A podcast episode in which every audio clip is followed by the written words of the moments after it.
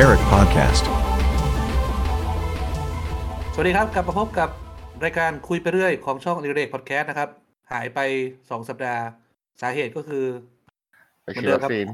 คุณเบนยังไม่ใช่ไม่ใช่ คุณเบนไม่ว่างนะครับ จริงๆผมก็ไม่ว่างแล้วแหละก็สลับกันไม่ว่างสุดท้ายก็กูไม่ว่าอยู่คนเดียวเลยเอ้ยผมไม่ว่าอยู่คนเดียวเลย เราจริงๆ วันนี้ตามแพลนเดิมเราจะมาคุยกันเรื่องเอ่อ ไลฟ์สไตล์ของเด็ก Gen Y ตอนสุดท้ายเกี่ยวกับเรื่องเกมนะครับ แต่ว่าหลังจากสถานการณ์เออคุยเกินนำไปคุยเกินนำมาแบบ แม่งน่าจะไม่ไม่มีอารมณ์คุยนะครับ เพราะว่าไม่มีอารมณ์ครับโคตรถูคืออ่า อันนี้ไม่รู้พูดได้เปล่า คืออ่าเราเราจะพิ่ลองจบพยายามมาพูดกันเรื่อง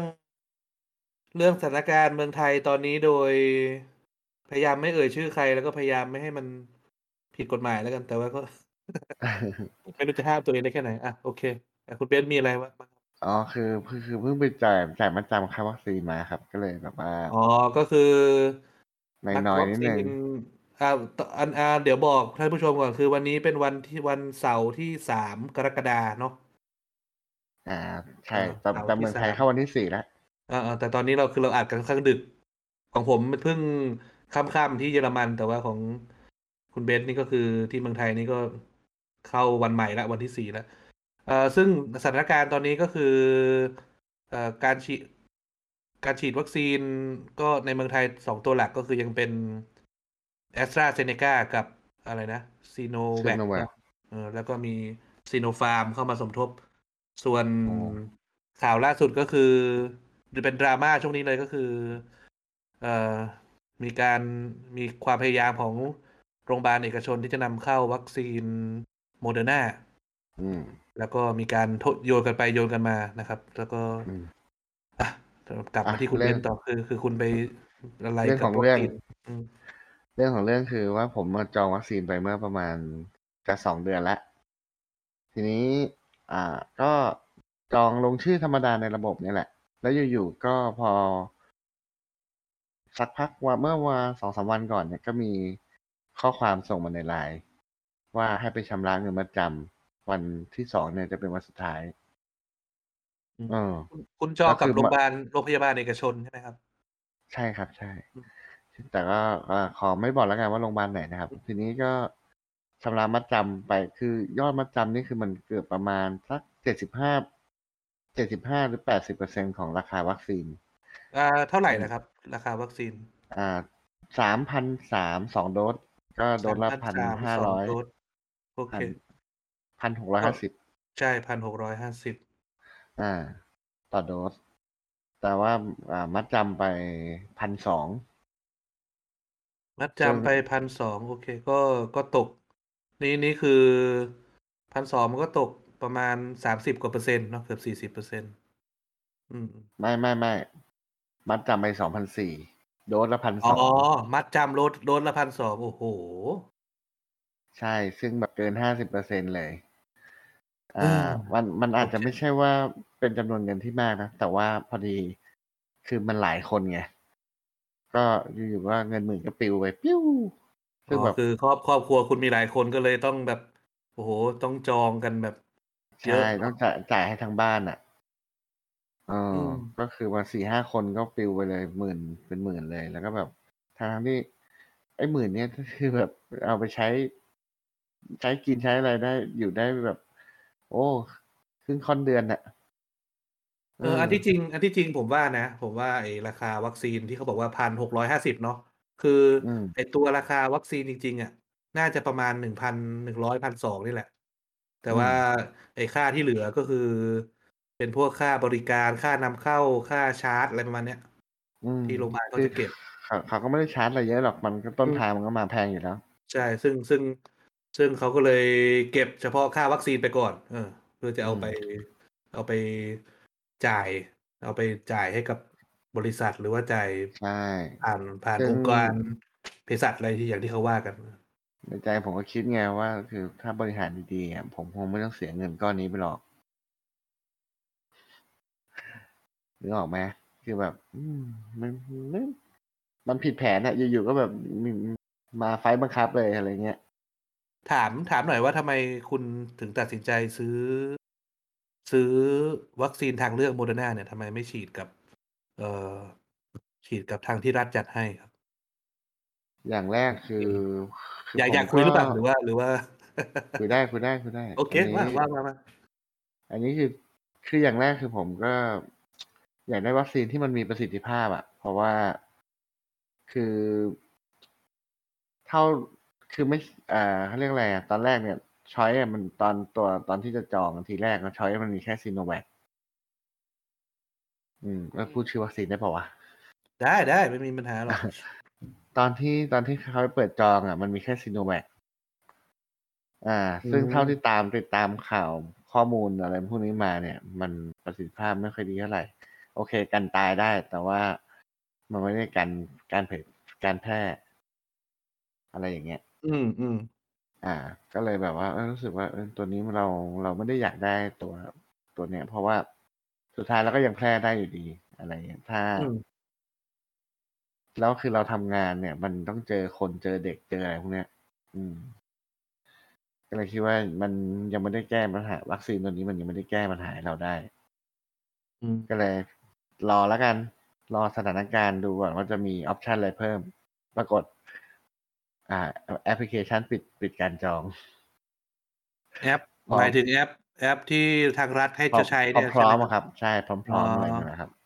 เออ แล้วจริง ๆ หมอพร้อมนี่เขามี ตอนมันมีช่วงหนึ่งที่เหมือนเดือนสองเดือนที่แล้วที่รัฐประกาศว่าให้แต่ละจังหวัดจัดการกันเองอะแล้วบางจังหวัดก็จะจัดแอปของจังหวัดอะไรเงี้ยทางอ๋อทางจังหวัดที่คุณอยู่นี่เขาจัดมาให้หรือเปล่ามีแอปอะไรอย่างงี้หรือเปล่า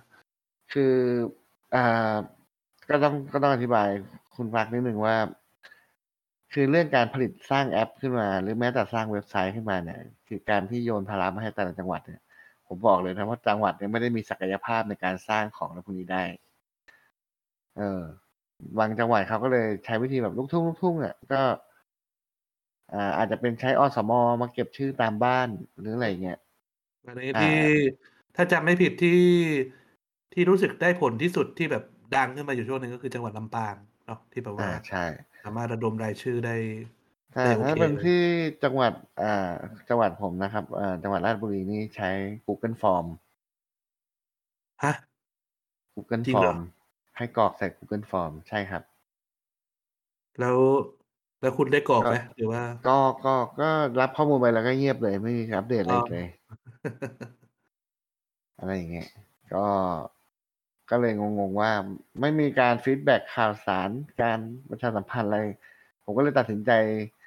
จองวัคซีนทางเลือก อืม อืม พอดีกับช่วงที่วัคซีนทางเลือกมาเปิด เปิดรับจองพอดีเมื่อประมาณสองเกือบสองเดือนแล้วก็เลยจองอืมไว้ อ่าแต่ว่า วัคซีนเนี่ยคงมาสักปลายปีอะมั้งอะไรเงี้ย อืม แล้วก็ปรับแผนในชีวิตว่า โอเค โควิดมันคงจะอยู่กับเราอีก นานๆมันคงไม่ไม่จบภายในปีนี้หรอกอะไรเงี้ย ก็เลยปรับแผนเรื่อง การดำรงชีวิตในครอบครัวใหม่ อะไรอย่างงี้กะว่าอืมเอออมยาวยาวถึงปีหน้าแน่นอน อะไรแบบนี้ อันที่จริงก็เลยเรื่องคิดว่ารอเรื่องได้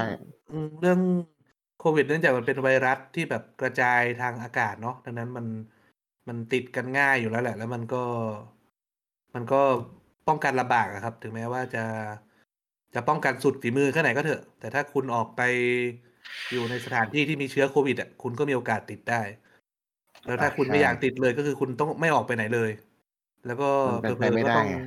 เออซึ่งมันเป็นไปไม่ได้อยู่แล้วอืมอืมนี่ก็นะครับก็เลย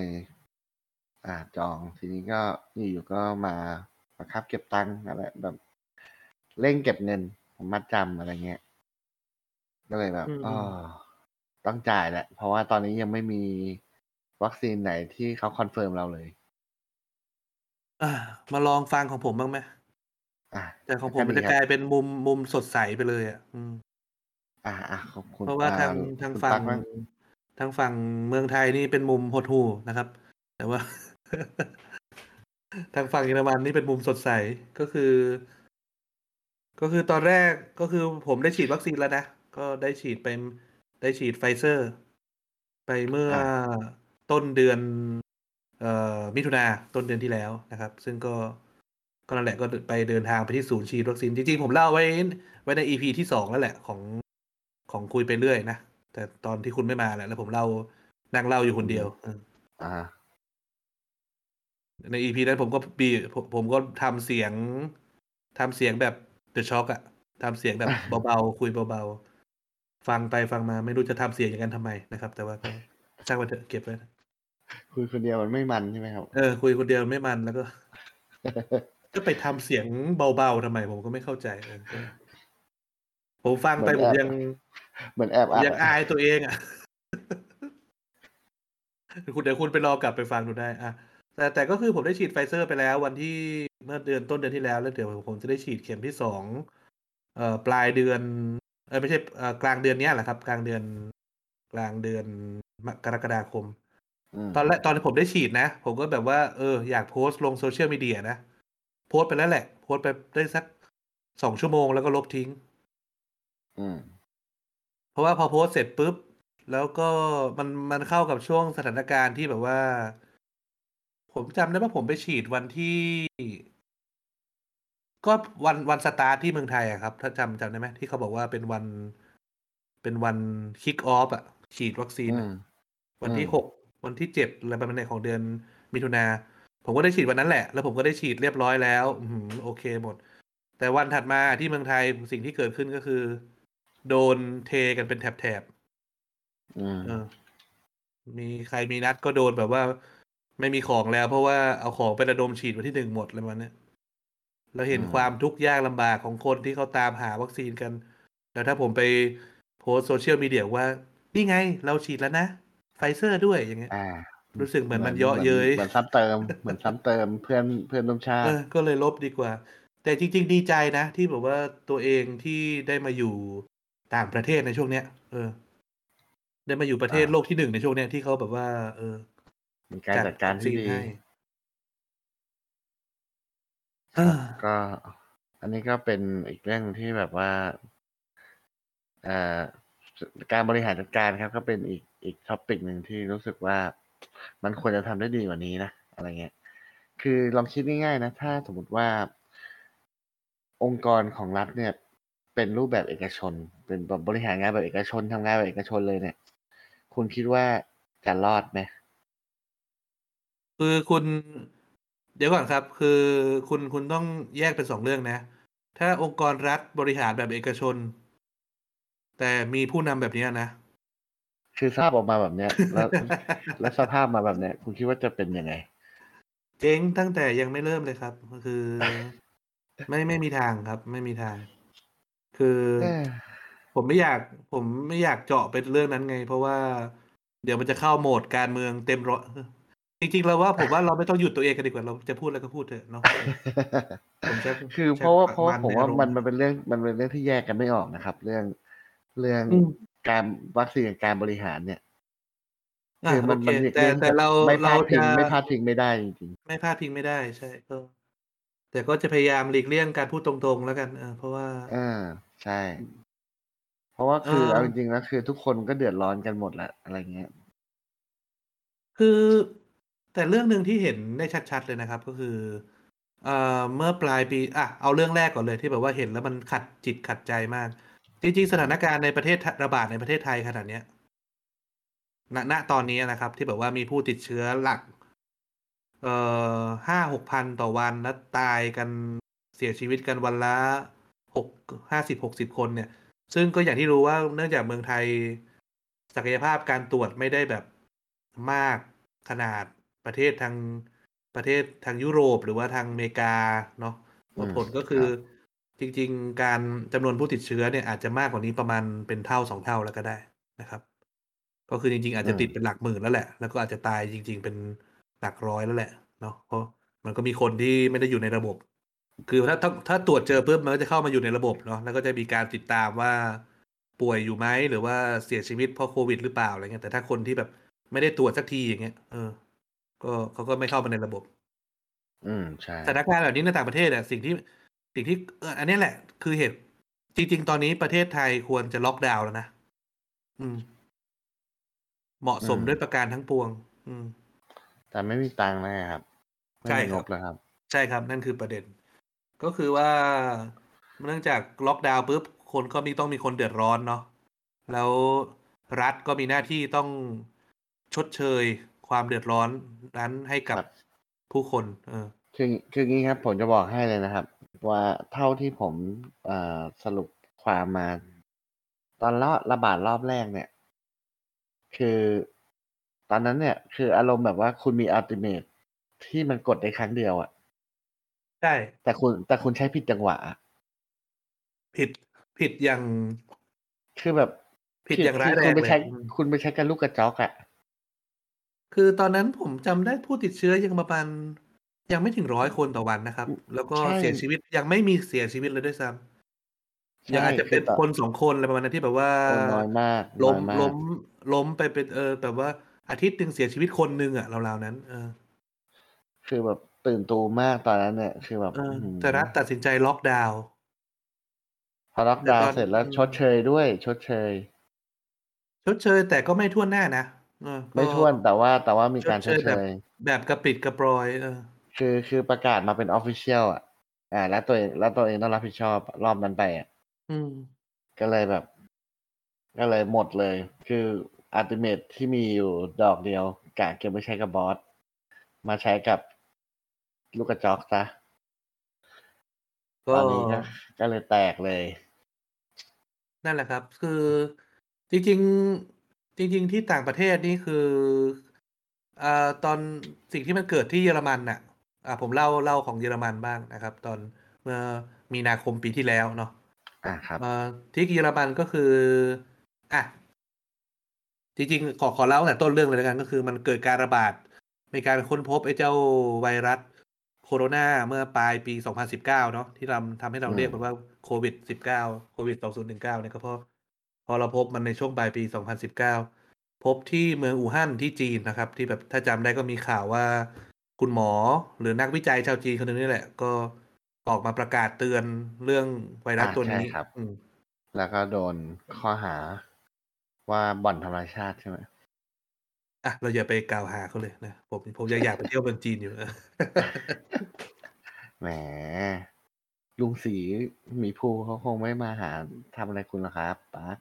ไม่แน่ครับรายการคือคือคุณรายการพอดคุณแคสต์เล็ก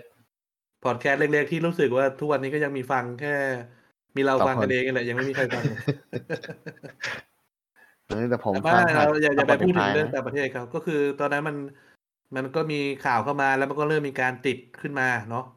แล้วก็ปรากฏว่าคุณสิ่งที่คุณอาจจะลืมไปแล้วนะก็คือ ประเทศไทยเป็นประเทศแรกนะครับ ใช่ที่ report ประเทศเป็นประเทศแรกในโลกที่พบเชื้อโคโรนาไวรัส ที่นอกรายงานต่อประเทศจีน WHO เออนอกประเทศจีนเออ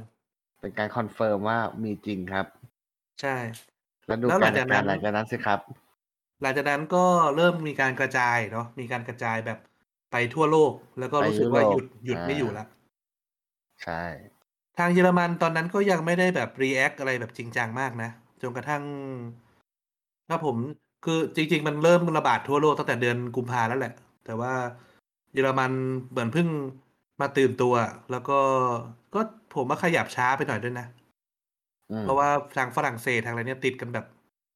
ไม่ไหวแล้วอะ อืม จริงๆเยอรมันน่าจะล็อกให้เร็วกว่านั้น ซึ่งผลก็คือเขาก็ทำให้เกิดการล็อกดาวน์เนาะก็อืมทุกคนก็ต้องมาอยู่ทำงานที่บ้านแล้วก็ทำงานที่บ้านแล้วก็ร้านอาหารปิดหมด เปิดแต่พวกซูเปอร์มาร์เก็ตกับร้านขายยาอะไรประมาณเนี้ย อืม อืมหลังจากนั้นเขาก็ค่อยๆคลาย ตัวเลขก็ยังพุ่งขึ้นนะ ตัวเลขพุ่งขึ้นเรื่อยๆเลยนะครับ อืมเพราะเพราะว่าสาเหตุที่พุ่งขึ้น มันไม่ได้หมายถึงว่าเขารัฐทำอะไรที่มันไม่มีประสิทธิภาพนะ ครับ แต่มันหมายความว่ารัฐตรวจอย่างจริงจังไง อืม ใช่ ตรวจคืออืม อันนี้ต้องต้องเท่าที่ผม อ่า อ่าเขาเรียกว่า ประสบการณ์ที่ผ่านมาเลยนะครับ คุณปักคือผมเราจะเห็นอ่าว่าในวงการการศึกษาของไทยเนี่ย มักจะชอบปั้นตัวเลขกัน อ่า ปั้นตัวเลขให้มันแบบเข้าทางให้มันสวยให้มันแบบอะไรอย่างเงี้ยครับ คุณปักนึกออกไหมนึกออกครับนึกออก อ่า แล้วแล้วแล้วคือ ยิ่งยิ่งเป็นภาคราชการเนี่ย ยิ่งรู้สึกอ่อนไหวเซนซิทีฟกับกับตัวเลขที่มันเป็นเนกาทีฟหรือว่าเป็นอะไรอย่างเงี้ย คือ ผมว่ามันมัน แต่ว่าเวลาที่ผมทำงานกับฝรั่งเนี่ย คือ report คุณเนี่ยไม่สามารถคือคุณผิดร้ายแรงมากเลยนะ ถ้าคุณแบบ report แบบปั้นตัวเลขเนี่ย อืมถ้าคือภาษา เพราะว่า ทางทางฝรั่งเขาจะเรียก เอ่อ scientific misconduct ครับ ใช่ เพราะว่าคือเขาจะถือเรื่องนี้มากต่อให้ข้อมูลมันเป็นข้อมูลที่แย่เขาก็ต้องรับรู้ อืม อ่า แต่คือวัฒนเหมือนกลายเป็นวัฒวัฒนธรรมของบ้านเราไปแล้วว่าอ่าจะทำคือทุกอย่างมันจะต้องสวยงาม อะไรที่มันไม่สวยเนี่ยต้องต้องซ่อนต้องซุกไว้ใต้พรมเรื่องซึ่งผมว่าตรงเนี้ย เป็นปัญซึ่งหาจริงทำๆเขาให้เราไม่กล้าตรวจ ใช่ จริง ๆ เรื่องโควิดนี่มันเป็นเรื่องที่ผิดมหันต์เลยนะ กับการซุกปัญหาไว้ใต้พรมอะครับ เพราะว่า เอ่อ โควิด มันไม่ใช่ปัญหาที่เราปีบไว้ใต้พรมง่ายไง เพราะมันกระจายทางอากาศครับครับ คืมันอมันติดกันทางอากาศ คุณเอาพรมมาคลุมไว้มันก็ยังระบาดอยู่ดี เออ คือผมผมมั่นใจนะครับว่าศักยภาพทางด้านสาธารณสุขของประเทศไทยเนี่ย ถ้าจะตรวจปูพรมเนี่ยทำไมจะทำไม่ได้ ผมว่ามีปัญญาทำแน่นอน คือเราปูพรมแบบทีละทีละเขตทีละเขตอะนึกออกไหม คือฮัลนึโหกลนึกในทางทฤษฎีมันก็อาจจะโอเคแต่ทางปฏิบัติอาจจะยากกว่าที่คิดไปนิดหน่อย แต่ผมคิดว่าผมก็เห็นด้วยอะครับ ไม่ได้ไม่เห็นด้วย ก็คิดว่าถ้าคือเอาคือจน่าริงๆน่าอะจะก็ทำได้ ทำได้ น่าจะทำได้ แต่อืปัญม หาณตอนนี้คือ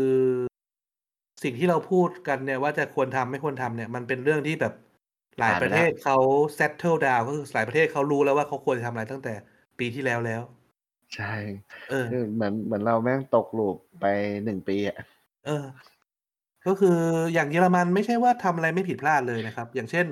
อ่าผมยกตัวอย่างเรื่องหนึ่งง่าย ๆ เลย ไม่ใช่แค่เยอรมันด้วยยุโรปด้วยเอ่อในยุโรปเนี่ย ตอนที่มีโควิดระบาดตอนแรแรกกๆไม่อะใส่แมสใช่ มันมีงานวิจัยออกมาอะไรออกมา บอกว่าการใส่แมสเนี่ยป้องกันอะไรไม่ได้อืมจริง ๆ เออเขาคนก็เลยไม่ใส่กัน แต่ปรากฏว่า ปรากฏว่าแค่มาตรการล็อกดาวน์แบบเนี้ยมันเอาไม่อยู่เขาก็เลย เอ่อบังคับให้ใส่แมสแล้วอย่าเพงราะน้อว่ายก็มัน มันมีเออเดี๋ยว อันนี้ด้วยมันมีตัวเลขทางฝั่งเอเชียด้วย ว่าว่าทางญี่ปุ่นน่ะที่เป็นประเทศที่ใส่แมสเยอะอะไรเงี้ย มันเป็นมันเป็นมันธรรมชาติป้อเลงยนะมันมันช่วยป้องกันได้ อืม อะไรอย่างเงี้ย อะทีนี้ทีนี้พอทางเยอรมันใส่แมสเอ่อทางอ่าเอาผมพูดแค่เยอรมันแล้วกันผมไม่รู้ ผมไม่ได้ติดตามประเทศอื่นมากขนาดนั้นทางเยอรมันให้ใส่แมสปุ๊บเนี่ยก็ก็ต้องใส่ตอนขเข้ารถประจำทาง ใส่ตอน อยู่ในบริเวณที่คนหนาแน่นอะไรอย่างเงี้ยนะครับ ทางเยอรมันต้องใส่แมสก็คือเขาจะให้ใส่หน้ากากแบบผ่าตัดอะอืม Sur surgical mask นะครับ แต่ว่า เอ่อซึ่งซึ่งก็ใส่กันอยู่ประมาณ3-4เดือนแหละ แล้วก็พอมันมีการระบาดระลอกที่2ของเยอรมันนะอืมเขาก็เปลี่ยนกฎใหม่ว่า เอ่อไอ้ surgical mask เนี่ย ไม่มีประโยเอาชน์ไม่แล้วอยู่อือืมม ต้องเลยเปลี่ยนอ่าเปลี่ยนไปใส่ N95 อืมอ่าไม่ใช่ N95 เอ่อเป็น N95 เป็นหนึ่งในนั้น แต่ว่าอีกที่เขานิยมเขาขอให้ใส่คือ FFP2 เอออ๋ออืก็มคือดรอปกว่า N95 หน่อย ใช่ๆแต่ว่าหาซื้อก็ง่ายใส่กว่าอืม อืมใช่ ผมก็ผมก็จัดมา ตอนแรกที่ซื้อแมสมาเขาบอกให้ใช้ครั้งเดียวทิ้งเนาะอาแต่พอใช้ FFP คือพวก surgical mask ผมก็ รู้สึกสบายใจที่แบบว่าใช้ครั้งเดียวทิ้งมันถูกเนาะอืม แต่ว่าถ้าเป็น FFP2 อะไรเงี้ย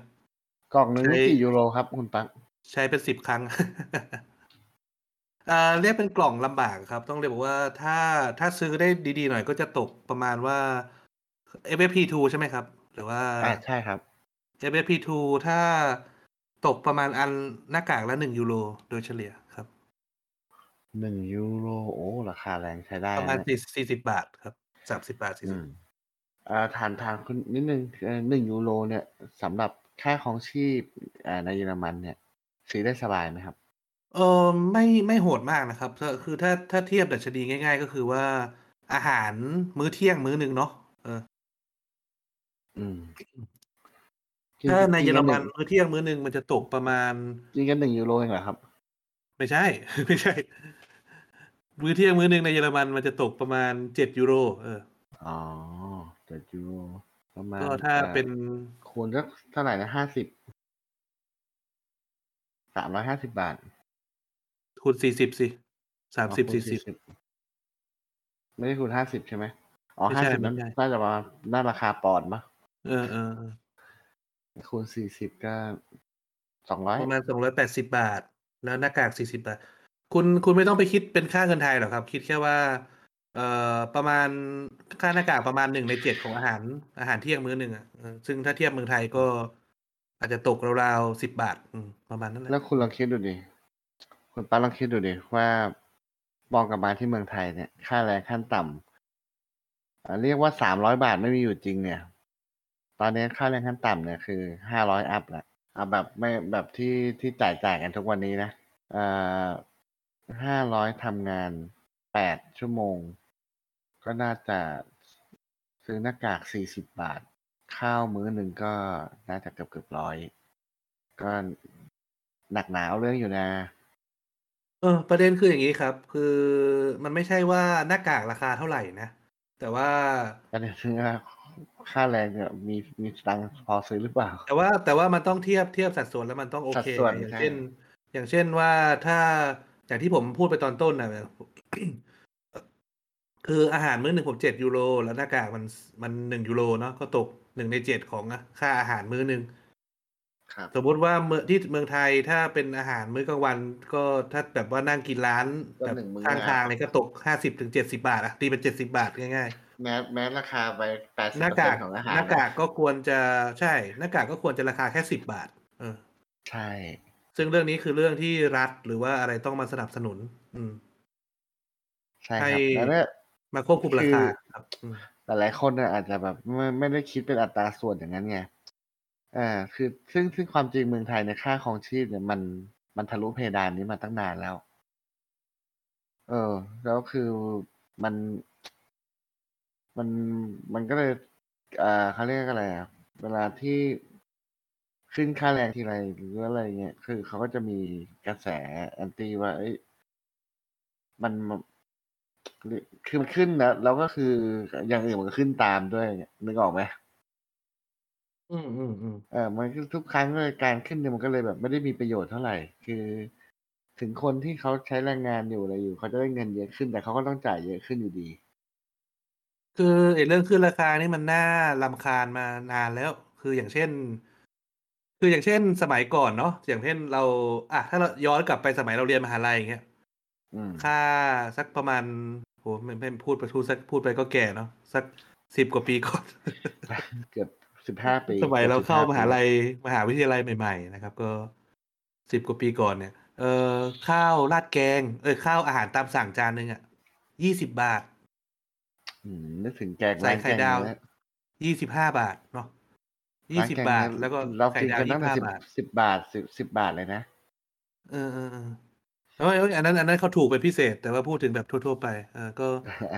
แล้วก็พอเรียนจบเนี่ย ปรากฏว่าตอนเรียนจบเนี่ยมันกลายเป็นจานหนึ่งสามสิบบาท แล้วก็พิเศษก็สามสิบห้าราวๆนั้นอะ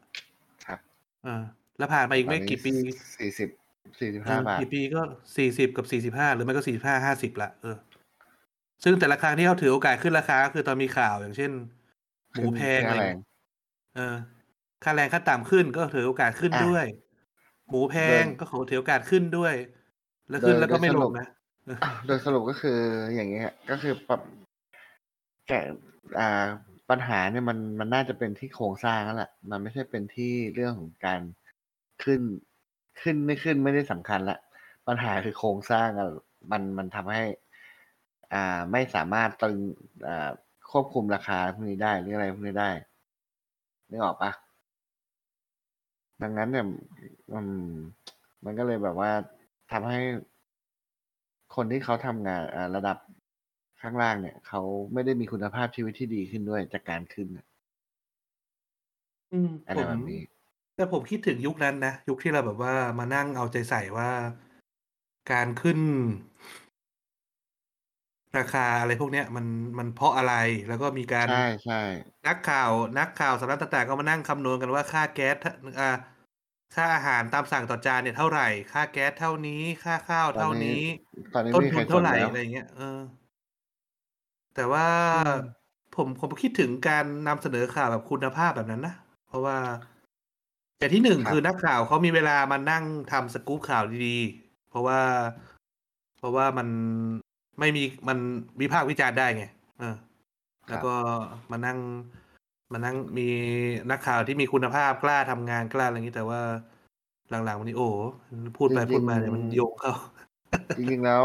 เอ่อเครื่องมือหนึ่งที่สำคัญในระบบอ่าการปกครองแบบประชาธิปไตยเลย คือเรื่องสื่อมีเดียนะครับ อืม คือเป็นเครื่องมือสำคัญเลยยิ่งกว่าพวกองค์กรอิสระอะไรพวกนี้อีกมีเดียนี่คือ มีไว้เพื่อแบบ เช็คเลยอะแล้วคือ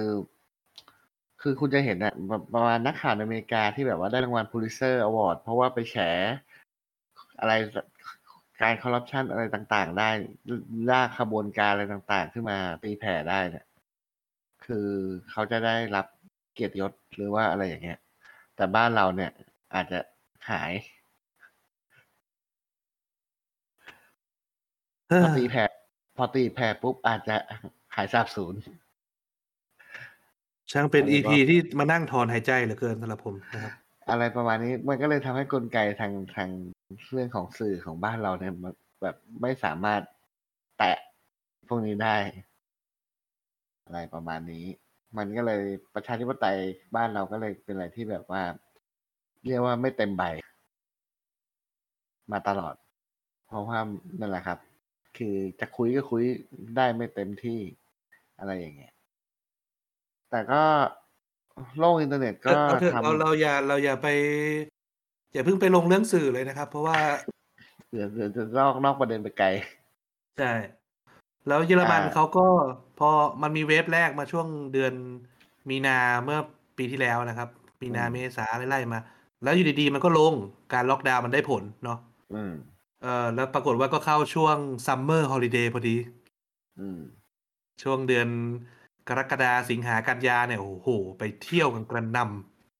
อืมล็อกดาวน์กันมาสามเดือนโอ้โหแบบคุณคุณปักยังมีช่วงให้ได้ไปเที่ยวกันหนำนะมีมีไปเที่ยวแบบอืมโอ้โหผมไม่ได้ไปเที่ยวไหนไกลผมไป ผมไปทางแคว้นบาวาเรียนะครับ ไปไปดูสิ่งที่อยากดูนะครับทีพูดพูดมากไม่ได้อะอ่า โอเคครับ ผมเข้าใจ นั่นแหละทีก็แล้วพอไปเที่ยวกันหนำปุ๊บ ไม่ใช่แค่ผมคนเดียวคนเยอรมันก็เหมือนกัน ไม่ใช่เออไปเที่ยวกัน จากนั้นพอเข้าเดือนตุลาปั๊บระบาดระลอกใหม่มันเข้าช่วง winter ป่ะใช่เข้าช่วง winter ด้วย แล้วก็ไปเที่ยวกันมาเยอะด้วย อืมแล้วก็ก็เลยพาเชื้อแพร่กลับมากันด้วยอืมอืมนั่นแหละ ก็พอนะครับระบาดระลอกใหม่ปุ๊บก็ล็อกก็ต้องล็อกดาวน์อีกรอบ อีกรอบอืมล็อกดาวน์อีกรอบ แล้วก็ล็อกดาวน์รอบนี้ปรากฏว่าไม่ค่อยได้ผลนะครับ ก็คือ จำนวนผู้ติดเชื้อก็ยังพุ่งขึ้นเรื่อยๆเนาะแล้วก็อืมไปพีคเอาช่วงเดือนคริสคริสต์มาสอะเออครับ แล้วเขาก็อืมก็ล็อกดาวน์มายาวเลยครับ เป็นตั้งแต่ตุลามายัน แต่ช่วงเนี้ยก็มีแบบว่าพีคขึ้นหลายครั้งเหมือนกันขึ้นขึ้นลงลงขึ้นขึ้นลงลงจนกระทั่ง เอ่อสักเดือนกุมภาครับ ที่เยอรมันเขาเริ่มแคมเปญฉีดวัคซีน อืม อืมก็ไล่ลงมาเขาว่าก็วัคซีนไม่พอนะ เพราะว่ารู้สึกทางยุโรปที่เขาจะ มีวิธีกระจายวัคซีนแบบว่าใช้กระจายพร้อมๆกัน ก็คือจะรับรับวัคซีนเข้ามาในในนามของสหภาพยุโรปอ่าจากนั้นก็ค่อยคือให้แตกผู้นำอืมให้ผู้แทนอย่างทั่วถึงผู้แทนในผู้แทนของยุโรปเนี่ยมาถกกันว่าใครคนได้เท่าไหร่เท่าไหร่เท่าไหร่แล้วคก็รับแบ่งก็ดีครับ ป้องกันอืมป้องกันการอ่าจะมีคนที่เขาจะได้น้อยกว่าที่ควรจะเป็น อืมอืมอะไรเงี้ยป้องกันการเกิดอย่างนั้น ไม่งั้นประเทศ ไม่งั้นประเทศรวยก็ครองวัคซีนอยู่อย่างเดียว เออใช่ อย่างเช่น อย่างเช่น อิสราเอล อังกฤษหรืออเมริกาเนี่ยก็คือเขาใช้วิธีกักวัคซีนเนาะ ก็คือ อืมใช่ เขาผลิตมาเท่าไหร่เขาเอาให้คนของเขาก่อนเขายอมจ่ายราคาแพงกว่าเพื่อซื้อ อย่างคิอิสราเอลเนี่ยยอมจ่ายแพงมากนะ เพื่อไปซื้อไอ้ไฟเซอร์เนี่ยมาฉีดแรกๆเลยให้คนของเขาอืมครับ นั่นแหละก็คือเป็นสไตล์ของยุโรปก็เริ่มแคมเปญตอน ตอนเอ่อกุมภาพันธ์จากนั้นก็ทยอยฉีดมาเออจนเนี่ยผมเพิ่งมาได้ฉีดเดือนมิถุนานะครับ ซึ่งผมก็เป็นคนต่างชาติเนาะ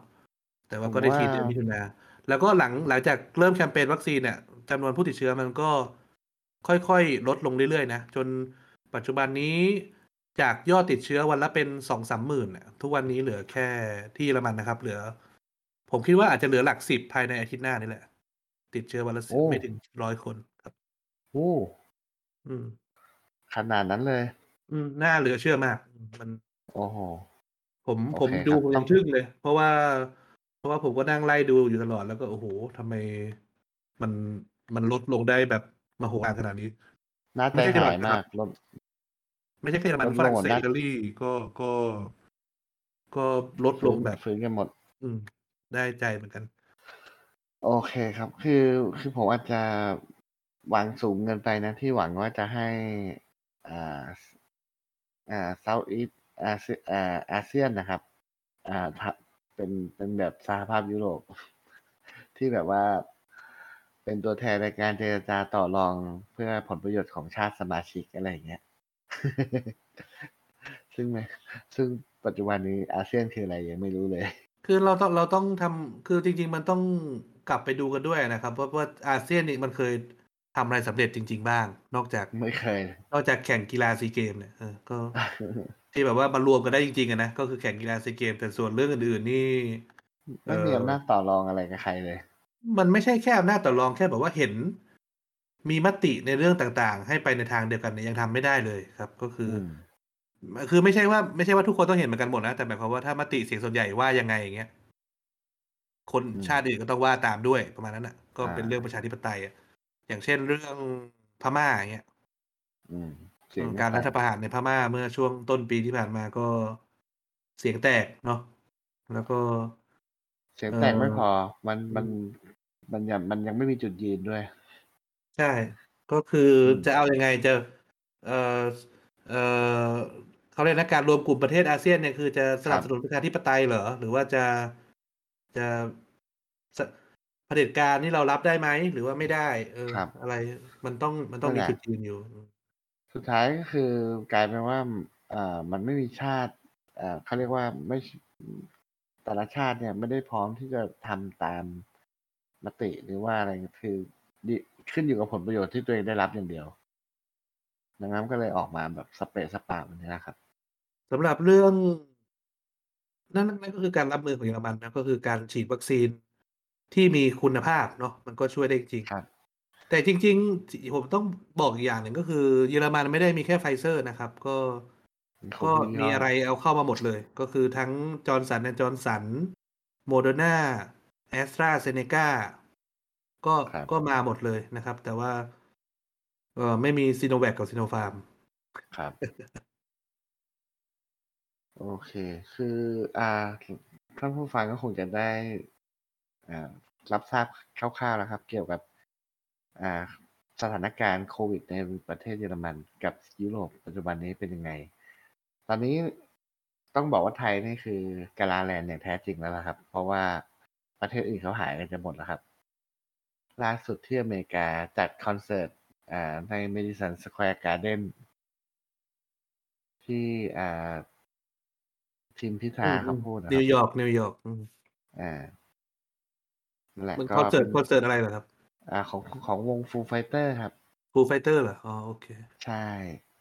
ซึ่งซึ่งตอนนั้นอ่าทีมพิธาเขาพูดถึงตอนที่เขาออกมารับหนังสือจากนักดนตรีกลุ่มนักดนตรีครับเขาบอกว่าเพลงที่เพลงนั้นเนี่ยมันเหมือนแบบว่า เป็นเสียงของมันไม่ยุคสมัยต่อไปเนี่ย มันไม่ใช่เสียงของปืน มันไม่ใช่เสียงของเรือดำน้ำไม่ใช่เสียงของอะไรพวกนี้แต่มันคือเสียงดนตรีครับ เป็นอืมสปีดที่ผมรู้สึกว่ามันจับใจผมมากเลยอ่าเรายุคต่อไปมันต้องเอ่อเขาเรียกเราส่งออก culture กันนะครับ แต่ว่าเรายังติดลมอ่าเรื่องยังเปิดประเทศกันไม่ได้เลยตอนนี้ ทุกวงการก็ตายกันหมดครับตอนนี้จปริงระๆเทศเรื่องส่งออกที่ culture นี่มันก็เขาหลายประเทศเขาก็อย่างอเมริกาเขาก็ส่งออกมานานแล้วนะ แต่ว่าใช่ เออแต่ว่าในในแง่ในแง่นะตอนเนี้ย ก็มันทำให้ คือพอมันเป็นเรื่อง culture เนี่ยมันเป็นเรื่องสิ่งที่แบบว่าเราเห็นแล้วมันเรามีมันมันสร้างพลังใจสร้างแรงบันดาลใจในการใช้ชีวิตเนาะคือการใช่เรื่อง culture ต่างๆ เนี่ยเราเห็นแต่ต้องยอมรับนาคตเลยว่าอะไรของไทยของไทย ตอนนี้บ้านเรามีปัญหาจริงๆเพราะว่าเราเรามองหาแรงบันดาลใจไม่ได้อะครับ ก็คือครับ ต้องต้องไปมมัอนงก็หาเลยจากทข้างนอกอะอืมำ มันก็เลยทำให้ EP นี้ของเราเนี่ยไม่เราไม่พูดถึงเรื่องเรื่องเกม อย่างที่เราตั้งใจจะพูด เพราะว่าเราหาหมดแรอางรมณ์บันดาลใจไม่ได้ไม่มีในแรงจะบันดาลใจคุยเออครับราะเราเบื่อสถานการณ์นี้ เพราะว่า อ่า คุณตั๊กนึกออกไหมว่าคนที่อยู่ในไทยเนี่ย ผมอยู่กับเรื่องนี้มาเป็นปีแล้วตั้งแต่ปีที่แล้ว แล้วก็คืออมผมก็ work remote กับน้องที่ออฟฟิศแล้วคือ ต้องก็ต้องบอกว่า skill แรงงานผมเนี่ยมันไม่ได้เก่งเหมือนกับในกรุงเทพที่สามารถทำงานแบบรับผิดชอบตัวเองได้ดีหรืออะไรได้ดี คือมันก็เลยทำให้ผมเนี่ยทำงานได้ช้าลง เออ เพราะว่าระหว่างปกติเนี่ยที่ผมทำงานเนี่ยผมต้องคอยแก้ปัญหาให้ให้ทีมงานด้วย แต่ว่าพออยู่ไกลกันเนี่ย คืออ่าทีมงานผมก็อาจจะฟีดแบ็กให้ผมช้าหรือว่าเสียเวลากับปัญหา นานเกินไปอะไรเงี้ย ก็เลยทำให้แผนงานผมคลาดเคลื่อนไปด้วย อืม อืม ก็เลยทำให้ผมค่อนข้างลำบากเหมือนกันในการปรับตัวในการทำงานอะไรเงี้ย นี่ผมเพิ่งจะอนุญาตให้ทีมงานเนี่ยมาทำงานที่ออฟฟิศได้เมื่อเมื่อต้นเดือนนี้เองต้นเอ่อเนี่ยเมื่อไม่กี่อาทิตย์ที่ผ่านมาเนี่ยครับ อืม เพราะว่าถ้าปล่อยเป็นสภาพนี้ต่อไป ผมก็คงจะเอ่อ ขาดเงินใช้ขาดเงินใช้จ่ายครับ เพราะเอาใช่จริง ๆก็คือการทำงานในเชิงบริษัท เนี่ยมันต้องมันต้องภาพลักษณ์ก็เป็นเรื่องสำคัญเนาะเออครับ ถ้าถ้าเราถ้าเราทำแบบ ถ้าทีมงานของเราทำงานไม่ทันบ่อย ๆ หรือว่าคุณภาพใช่ไม่ถึงบ่อยๆ มันก็เสียภาพลักษณ์แล้วก็เขาก็อาจจะไม่จ้างเราอีกในท้ายที่สุดใช่ครับอืมคือมันก็เรียกว่า standard มันตกอะครับ คุณปักอืมครับ อ่ามันก็เลยทำให้ผมค่อนข้างลำบากเหมือนกัน คือหนึ่งนะครับ คือลูกค้าก็ชะลอการลงทุนคือไม่มีใครมาเปิดโปรเจกต์ใหม่เลย ทั้งปีเนะครับ ทั้งปีเนี่ยอ่าโปรเจกต์ที่คุยกันไว้อยู่ก็โฮลอะไรอย่างเงี้ยครับ ครับคือมันเป็นเป็นคือต้องบอกว่าสภาพเนี่ยเกิดขึ้นกับแทบทุกธุรแทบทุกธุรกิจ ขนาด เอ่อคนจากโรงแรมโทรมาขายแพ็กเกจโรงแรมผมเนี่ย คือเขาคือผมยังไม่ ผมยังไม่กล้าจะซื้อเลย เพราะว่าผมไม่รู้ว่า ผมเงินเนี่ย ผมจะหาได้อีกมาเติมเนี่ย ได้เมื่อไหร่ ถ้าผมเสียเงินก้อนนี้ไปนึกออกไหมครับ เข้าใจครับเข้าใจ อ่ามันก็เลยแบบเป็นอะไรที่แบบว่าตึงกันหมดนะครับ คือมันก็เลยแบบ มันก็เลยมาเป็นกันทัดทอดๆเลย แล้วมันก็เลยแล้วกระทบแล้วคุณก็ยัต้องไปข้ล่จ่ายด้วยค่าวัคซีน ค่าจองวัคซีนเป็นหมื่นใช่โอเคใช่ครับ ใช่ครับ ผมก็เลยแบบ คือถ้าผมไม่ คือผมก็คิด คือผมพยายามจะ พยายามจะแก้ปัญหาด้วยตัวเองส่วนหนึ่ง แต่ก็คิดในใจว่า เฮ้ย ถ้าบริหารดีกว่านี้เนี่ย คือเราจะง่ายชีวิตเรามันจะง่ายกว่านี้ เราจะง่ายขึ้นนะ อะไรอย่างเงี้ย หลาย ๆ คนจะจะง่ายขึ้นนะ ไม่ต้องมาเจอปัญหานี้เพราะว่าอย่าลืมนะครับ คือ อันนี้ผมผมขอเล่าให้ฟังแล้วกันครับคือแล้วช่วงโควิด เนี่ยที่ผ่านมาเนี่ยผมมีเรื่องของค่ามีผ่อนบ้านผ่อนรถเนาะอืมเออ แล้วคือมันต้องจ่ายทุกเดือนทุกเดือน ซึ่งผมก็คาดการณ์ว่าเออเฮ้ยเดี๋ยวผมเงินเงินผมจะขาด ทีนี้ผมก็เลยแบบไป คุยกับธนาคารขอปรับโครงสร้างหนี้ว่า เป็นไปได้ไหมที่ผมจะแบบว่าพักชำระ เพราะว่ารายได้ผมลดลง อ่า ธนาคารเขาก็ให้เงื่อนไขมาพักได้ค่ะ ได้สามเดือนหกเดือนอะไร แต่แต่เราดอกเบี้ยเท่านี้นะคะ ดอกเบี้ยคูณขึ้นมา เอออืมหรือว่ารีไฟแนนซ์ใหม่ ก็คือแบงก์ก็ไม่ยอมเสียผลประโยชน์อะไรเลย คือ ช่วงเวลาที่ผมพักไปเนี่ย ก็คือผมต้องกลับมาจ่ายเนี่ย ถ้าพักไปหกเดือนก็คือดอกเบี้ยหกเดือนเนี่ย คิดเต็มอืมทุกเดือน แต่จริงๆเรื่องอะไรอย่างนี้เงี้ยเรื่องนี้มันเป็นเรื่องของแบงก์ชาติเนาะเป็นครับ คือถ้าถ้าถ้าคุณต้องกถ้าความช่วยเหลือมันจะมาถึงเราได้ มันก็ต้องเป็นนโยบายของแบงก์ชาติลงมาว่าครับต้องบังบังคับให้แบงก์พักชำระหนี้แบบไม่คิดภาษีเพิ่ม ครับ ไม่ไม่คิดดอกเบี้ยหรืออะไรอย่างเงี้ยครับ นี่คือแบงก์เขาก็แบบ คือเขาก็ช่วยแบบ อะ ฉันช่วย ฉันช่วยคุณเท่าที่ฉันช่วยได้ละอะไรเงี้ยเดี๋ยว คือถ้าฉันไม่ช่วยฉันก็จะโดนคนคอมเพลนอีกอะไรเงี้ย แต่ก็คิดดอกเบี้ยนะ อะไรเงี้ย ซึ่งโอเค ถ้าคนไม่มีตัวเลือกไงก็ต้องเอาแหละครับ เออ ผมก็เลย โอ้ ถ้ามาเวนี้ผมไม่เอาดีกว่า เพราะว่า ผมต้องจ่ายเงินเพิ่มอยู่อีกเป็นปีเลยคิดคำนวณดอกเบี้ยแล้ว นึกออกไหมผมก็เลยอืมโอเค ไม่เป็นไรคือสรุปคือค่าทุกอย่างผมยังเท่าเดิม รายจ่ายผมเท่าเดิม แต่รายได้ผมไม่มี ชีวิต ก็ต้องดิ้นรนกันต่อไปนะครับ แต่ครับผม ยังไงก็ต้องมองหาความหวังกันไว้บ้าง ซึ่งก็อย่างที่รู้แหละว่า เดี๋ยวนี้ดูสถานการณ์ในเมืองไทยมันหาความหวังได้น้อยเนาะก็ ไม่ใช่ว่าทางรัฐไม่พยายามเนาะเขาก็พยายามอยู่บ้าง ตามแบบขครับอย่างล่าสุดก็เพิ่งไปเปิดภูเก็ต sandbox นะครับ ซึ่งก็เป็นโมเดลปราสาททรายใช่ปะกล่องกล่องสนามเด็กเล่นอ่า เห็นท่านผู้นำเรียกปราสาททรายผมก็ตามเขาเออครับเอก็อนั่นแหละครับนั่นแหละคือ sandboxมันก็จะอึนๆกันไปอย่างเงี้ยครับ คือผมก็คงจะ อ่า พูดอะไรไม่ได้มาก แต่ก็ขอเป็นกำลังใจให้ให้ผู้ฟังทุกคนแล้วกันนะครับ ที่กำลังลำบากอยู่ในช่วงเวลานี้ ขอให้ทุกคนมีช่องทางนะครับ ในในรูปแบบของตัวเองผ่านพ้นไปให้ได้ ก็บอกตัวเราเองด้วยเนาะเพราะว่าใช่ครับ ก็ต้องคือถึงผมจะอยู่เยอรมันเนาะแต่ว่าพ่อแม่พี่น้องผมก็อยู่ที่ไทยนะ แล้วก็ลำบากไม่แพ้กันนะครับครั ก็บก็ดีหน่อยที่แบบว่าผมเออผมแบบอาจจะแบบส่งเงินกับ คือผมเหมือนเป็นเงินเดือนของเขาไปแล้วอะ่ะครับเพราะเพราะธุรกิจอะไรต่างๆที่ที่เขาทำอยู่ก็ไม่ไหวอะ่ะเออก็ผมจะวันนี้มันจะไปไหวได้ยังไงครับอืมเปิดร้านไปยังไม่มีคนเข้าร้านเลย เหมือน อ่า อีกเรื่องหนึ่งที่ผมแบบว่าอ่า ปวดหัวกับกับประกาศของของรัฐบาลมากคือ คืออย่างนี้ครับคุณปั๊กคืออผมผมมีอะคาเดมี่อยู่อยู่ที่หนึ่ง ซึ่งคือมาเจอประกาศปิดปิดเปิดเปิดปิดปิดเปิดเปิดอย่างเงี้ยคุณปั๊กนึกออกไหมอะคาเดมี่ฝึกอะไรครับ ฝึกพิตตี้ฝึกหรือว่าฝึก เป็นอ่าสอนพิเศษสอนนักเรียนครับ นักเรียนผู้หญิง วัยรุ่นไม่ไม่ไม่ใช่ครับไม่ใช่เออสิบสิบแปดบวกว่าเนี่ยเออก็ก็คือเจอประกาศแบบเนี่ยปิดอ่าปิดเปิดเปิดเดี๋ยวปิดเดี๋ยวเปิดคือโอ้โหอ่าคุณปั๊กแพนไม่ได้เลย เพราะว่าทันทีที่ผมเปิดเนี่ย รายจ่ายวิ่งเข้ามาเลยนะครับ เพราะว่าลูกน้อง ค่าตึกค่าไฟ ค่าอินเทอร์เน็ต ค่าโอนค่าน้ำทุกอย่างนะครับ ดังนั้นเนี่ย คือถ้ามันปิดเนี่ย ผมไม่เสียค่าใช้จ่ายนึกออกไหมอืม อ่า ผมก็โอเค ถ้าปิดเนี่ยผมโอเค แต่ว่ารายได้ลดนะ แต่ถ้าเปิดปุ๊บเนี่ย แล้วเปิดได้แบบว่ากระปิดกระปอยอะ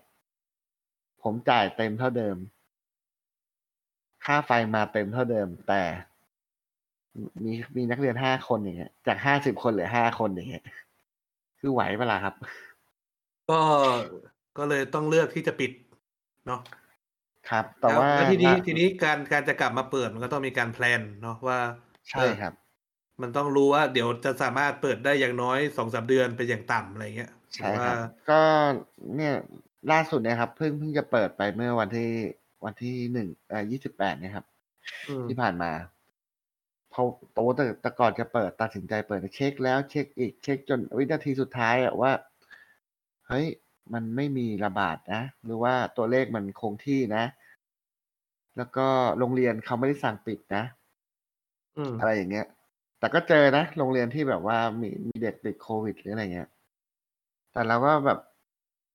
วิธีของผมก็คือผมก็เช็คประวัติของอานักเรียนที่มาเรียนว่า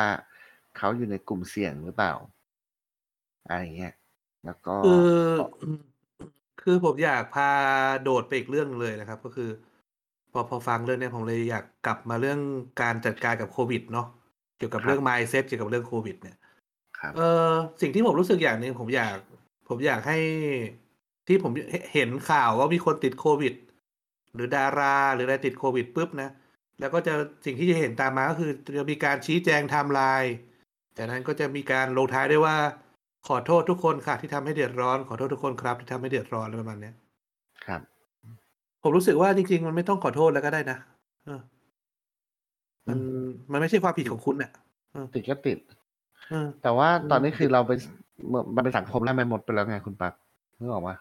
ครับ คนคนเขาก็ไม่ได้อยากติดกันหรอก อืม แต่เขาต้องทำงานเขาก็ต้องแบบใช้ชีใช่วิตเขาไง เออ ถ้าในไทม์ไลน์คุณคือคุณไป ไปเที่ยวอย่างเดียวเลยเนี่ยเอออันนั้นขอโทษเรื่องของคุณ เออ แต่ว่าถ้าคุณไปทำงานด้วยอะไรอย่างเงี้ยเออมัน มันก็มันต้องเป็นไปตามนั้นหรือเปล่าวะเออซึ่งผมก็ใช่เออ หรือว่าถ้าคุณติดรู้ติดโควิด แล้ว แล้วคุณยังไปทำอะไรต่อเนี่ยเออเนี่ยคุณควรเอามาขอโทษอ่าเออถ้าคุณอืมกักตัวแล้วคุณยังไป เออตะลอนตะลอนอย่างนี้อะไรเอเงี้อยเนี่ยค่อยออกมาขอโทษ แต่ แต่ถ้าไม่ใช่อย่างนั้นก็ไม่เห็นจำเป็นอะนะครับ ครับ อีกเรื่องหนึ่งที่ผมอยากคิดว่าควรจะพอกันได้แล้วก็คือเรื่อง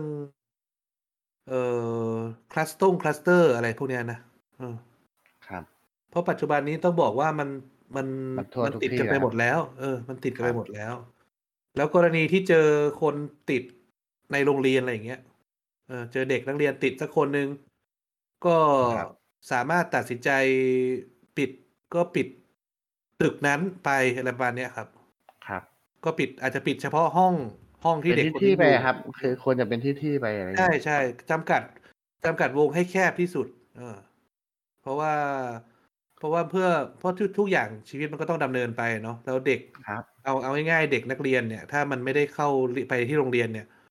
พัฒนาการมันหยุดเลยเนาะเออโดยเฉพาะพวกเด็กใช่เล็กๆอะอืมการใช่เพราะเพราะมนุษย์เป็นสัตว์สังคมนะครับ แล้วถ้าถ้ามนุษย์ถ้าเด็กโดยเฉพาะ อะผู้ใหญ่เราอย่างเราเป็นอย่างพวกเด็กมหาลัยอะไรเงี้ยมันยังโอเค เพราะว่าเราผ่านการเข้าสังคมเรียนรู้มาระดับหนึ่งแล้วนะครับ แต่ว่าครับเด็กๆเด็กเล็กๆอะไรเงี้ยเขาต้องการก็ยังจำเป็น อืมครับก็นั่นแหละครับ คือคือ แล้วก็อีกเรื่องคือที่ที่ผมรู้สึกก็คือการแจ้งตัวเลข ในแต่ละจังหวัดเนี่ยควรจะต่ำลงให้เป็นระดับเขตซอยย่อยเท่าไหร่ได้ยิ่งดีนะครับ มันทำให้คือคนที่เขาเขาจะได้รู้ไงว่า โซนไหนมันหนาแน่น โซนไหนมันเบาบางนึกออกไหมตอนนี้คือถ้ามีจำนวนมานี่คือทั้งจังหวัดเลย อะไรเงี้ย คนมัน อืมนั่นแหละครับ ก็มันเลยทำให้แบบว่า เอ้ยจริง ๆ แล้วอย่างอย่างอย่างเคสของราชบุรีเนี่ย อ่า ที่เยอะๆเนี่ยครับ คืออำเภอบ้านโป่งกับอำเภอปากท่อ แล้วก็โพธาราม อะไรเงี้ย ซึ่งอำเภออื่นนี่คือแบบหนึ่งคนสองคน อะไรอย่างเงี้ยครับ มันไม่ได้แบบขนาดนั้นอะไรเงี้ย แต่ว่าพอตัวเลขมาทั้งจังหวัดมันก็เลยแบบ คนก็เลยแบบตื่นตื่นกลัวกันไปหมดไม่กล้าใช้ชีวิตเลย อะไรแบบนี้ แล้วก็เอ่อเอ่อการการแจ้งปิดหรือว่าอะไรเงี้ยควรจะมีการประกาศแบบว่า คือควรจะมีแผน support คือให้ครบวงจร เอ่ออะไรประมาณนี้ มันตอนนี้คือมันเหมือนกับว่าทุกทุกอย่างโยนภาระไปที่ให้แต่ใช่ละครับจังหวัดอืมจัดการกันเองอะไรเงี้ยครับ เออคือพอคุณคุณเบนพูดเรื่องนี้มาผมยกตัวอย่างเรื่องความละเอียดของเยอรมันเนาะครับ ตัวเลขผู้ติดเชื้อมันเป็นอะไรที่แบบเป็นตัวเลขที่ดูง่ายที่สุดเนาะก็คือ ตรวจปุ๊บก็เก็บเป็นสถิติ ตรวจปุ๊บติดปุ๊บก็เก็บเป็นสถิติอะไรประมาณเนี้ยแต่ถ้ามานั่งคำนวณในเชิงวิทยาศาสตร์จริงๆมัน มันมีทางวิทยาศาสตร์เขาเรียกพารามิเตอร์เนาะมันมีครับมันมีตัวมันมีพารามิเตอร์หลาย ๆ ตัวที่อีกหลายอย่างที่ใช้ว่าวัดวัดการระบาดได้ว่ารุนแรงหรือว่าเบาบางลงแค่ไหน อย่างเช่น ค่าหนึ่งที่เขาเรียกคือค่า R เป็นค่า เป็นค่าที่เหมือนกับบอกว่า คนหนึ่งคนสามารถกระจายเชื้อไปสู่ เป็นอัตราการกระจายเชื้อของผู้ติดเชื้อหนึ่งคนนะครับ ค่า R ส่วนของเยอรมันเขาจะใช้เลขที่เรียกว่าเอ่ออัตราการติดเชื้อต่อผู้ป่วยเอต่อจำนวนประชากรหนึ่งแสนคนเออเขาจะใช้เลขตัวนี้ ถ้าเลขตัวนี้มันเกินหนึ่งร้อยปุ๊บเนี่ย ก็เขาบอกว่ามันถือว่าหนักเนาะถ้ามันต่ำกว่าห้าสิบเขาก็ถือว่าเริ่มเบาลง ถ้าต่ำกว่ายี่สิบเขาถือว่าเบามากละไม่มีปัญหา แล้วเลขในเยอรมันตอนนี้คือต่ำกว่ายี่สิบละเลขตัวนี้นะครับ ซึ่งซึ่งที่ที่ผมพูดพวกนี้ขึ้นมาคือเพราะบอกว่าที่มันสอดคล้องกับที่คุณเบนพูดในตอนตอนเมื่อกี้ว่า เออเยอรมันเขามีเลขพวกเนี้ย เจาะไปทีละเขตเลยครับ ครับ ทีละเมืองทีละเขตเลยมีแบบ มีเป็นแผนที่อินโฟกราฟิกมีเป็น report เป็นสามารถดาวน์โหลดอ่านเป็น PDF ไฟล์ได้ทุกสัปดาห์ใช่เออคือข้อมูลพวกนี้ควรจะเข้าถึงได้ง่าย ๆ ด้วย ก็ซึ่งครับเมืองไทยก็ก็ไม่ได้เลวร้ายมากอะนะครับ ก็คือมีสคสบคมาชี้แจงอยู่ แต่ผมคิดว่าสิ่งที่สบคควรจะทำคือไม่ใช่มานั่งชี้แจงตัวเลขอ่านมากมายอะนะครับ จริง ๆ คือควรจะแบบรายงานวันละสิบนาที แล้วก็สรุปสาระสำคัญแล้วก็เป็นอันจบนะครับเออครับไม่ไม่ไม่ควรจะมานั่งพูดเป็นชั่วโมง ให้มันครบชั่วโมงโดยไม่จำเป็นเนาะซึ่ง ทำให้สาระสำคัญมันโดนบดบังไปมันมันไม่มีใครฟังหรอกครับ อืม แรกๆผมก็เห็นตื่นเต้นกันนะ แล้วคนก็จะพลาดข้อมูลสำคัญสำคัญไปเนี่ย อืม นั่นแหละครับ นั่นแหละ อัตราการติดเชื้อของเมืองไทยควรมีการคำนวณอย่างเป็นรูปธรรมจริง ๆ นะครับ ก็คือ เราเรายังไม่มีตัวเลขอื่นเลยอะ เรายังมีแบบจำนวนผู้ติดเชื้ออย่างเดียวเลยอะซึ่งเราควรครับจะหาพารามิเตอร์อะไรบางอย่างมา มา ใช่ไหม มาแสดงครับ อืม นั่นแหละครับ คือสิ่งที่ผมแบบรู้สึกว่าคือมันทำให้ผมวางแผนอะไรไม่ได้ไง เพราะว่าผมไม่เห็นตัวเลขวิเคราะห์อะไรไม่ได้เลย คือมันคืออ่าคุณคุณปักแม้แต่การตรวจเนี่ย มันก็ตรวจแบบตรวจแบบไม่ไม่ทั่วถึงนึกออกไหมครับแล้วคือตัวเลขทุกวันนี้มันไม่สะท้อนความจริงอยู่ไงโอ้โห อังกฤษนำยูเครนแล้วหนึ่งศูนย์ อะคาดเวลาด้วยบอลยูโรนะครับ ใครยิงประตูครับแฮร์รี่เคนครับแฮร์รี่เคนแฮร์รี่เคนอ่ามีมีคน assistสต์ไหมครับ ยังไม่ขึ้นครับ ผมผมแค่ดู มัน Google Alert เตือนมาอืมครับก็นั่นแหละครับคืออ่าเวลาที่เกิดเหตุการณ์ระบาดขึ้นมาอะไรเนี่ยเขาคือควรจะแบบคือทำเหมือนเคสคลองเตยครับ ที่ว่าปิดปิดเฉพาะเขตนั้น แล้วก็ตรวจทุกคนในเขตนั้น อะไรเงี้ย แต่อย่างแคมป์คนงานเนี่ยทำไมถึงทำไมถึงไม่ทำแบบนั้นกลับกลับปล่อยกลับปล่อยให้กลับบ้านอะไรเงี้ยเออเขาเรียกว่าถึงจะไม่ได้กลับ ถึงจะไม่ได้ประกาศปล่อยให้กลับบ้านอะ แต่คุณปิดเขาโดยที่แบบว่าเขาไม่มีรายได้ชดเชยอะเขาก็ต้องหนี หนีไปหางานที่อื่น หนีไปดับหน้าอะไรเงี้ยครับ แล้วผมตอนไม่ค่อยนี้ชอบ ไม่ค่อยชอบการชี้แจงของผู้ของทางผู้มีอำนาจนะที่บอกว่า เออเขาไม่หนีไปไหนหรอก เพราะว่าเรามีอาหารให้กินมีเงินให้ใช้ ถ้าหนีไปเขาก็ไม่ได้ คือเป็นมุมมองที่ค่อนข้างแย่นะเป็นทีทางผู้มีอำนาจพูดออกมาในสถานการณ์นี้ ซึ่งเอาจริงๆอะ ผมว่าตอนนี้คนที่อยู่ในแคมป์ทั้งหลายอะ อาจจะอยากทิ้งเงินแล้วก็ได้เพราะพอมีการไปดูสภาพความเป็นอยู่ อะ มัน ก็ไม่ได้อยู่เนื่องดีจากอะมันเป็นเพลิงสังกะสีอะนะครับ ซึ่งครับเพลิงสังกะสีก็อย่างที่รู้ว่ามันมันเหมาะเอาไว้บังลมเท่านั้น ครับ มันมันไม่ใช่ฉนวนความร้อนนะครับ ดังนั้นเวลาแดดส่องเนี่ย มันก็จะร้อนมากใช่แล้วกลางวันกลางวันกลางวันเนี่ยอยู่ไม่ได้แน่นอนนะครับ ก็ต้องออกมาข้างนอกกลางคืนอาจจะเย็นหน่อยแต่กลางวันนี่อยู่ไม่ได้เลยครับ โอ้ไหนจะเรื่องสุขอนามัยอีกคุณปักอืม อืมนั่นแหละครับ มันผมว่ามันยิ่งมันกลายเป็นค่ายกักกันนรกไปเลยอะเออซึ่งอืมอารมณ์นั้น ซึ่งก็น่าสงสารคนที่ต้องเข้าที่ต้องโดนกักตัวอยู่ในนั้นก็ผมผมจะบอกว่าอย่างนี้คุณปักตอนตอนตอนที่เขาประกาศเนี่ย แต่เขาเขาไม่ได้ดำเนินการทันทีนะคุณปักครับอ้าวเขาประกาศเสร็จแล้วเขาค่อยมาปิดวันจันทร์นะคุณปักอืม แต่ดังถ้านั้นถ้าเนี่จะยไม่ผิดเขาเขาเข้ามาปิดเอาทหารเข้าไปล้อมวันกลางคืนวันหนึ่งไม่ใช่เหรอครับ ถ้าผมจำไม่ผิด แต่ก็นั่นแหละคือมันคือมันมันข่าวลือมันออกมาแรง ข่าวลือแรงๆมันออกมาก่อนหน้า คนที่รู้ข่าวจะออกแอคชั่นอะอะไรเป็นสองสามคืนแล้ว เออ คนที่รู้ข่าวเขาหนีกันออกมาแล้ว เออใช่ปิดไปก็ไม่ทันแล้ว เออ ใช่ใช่นั่นแหละครับ ก็เลยแบบเป็นอะไรที่แบบอืม ตอนนี้ก็ตัวเลขก็เลยไปพุ่งต่างจังหวัดแล้วครับ ตอนนี้ อ่า เดี๋ยวผมขอเสริมอะไรนิดนึงครับ ก็คือว่าเรื่องของมาตรการที่ผมใช้ในอะคาเดมี่ของผมเนี่ย ก็คือว่า ตอนเนี้ย ผมจัดการเรียนการสอนในรูปแบบแบบปิดนะครับ ก็คือว่า อ่า เด็กที่เรียนอยู่กับผมเนี่ย จะไม่มีใครไปที่โรงเรียน ก็คือเราจะให้เด็กเนี่ยให้ครูเนี่ย follow up กับที่โรงเรียน แล้วก็ สอนเด็กที่ตึกแบบระบบปิด อะไรออืมย่างงี้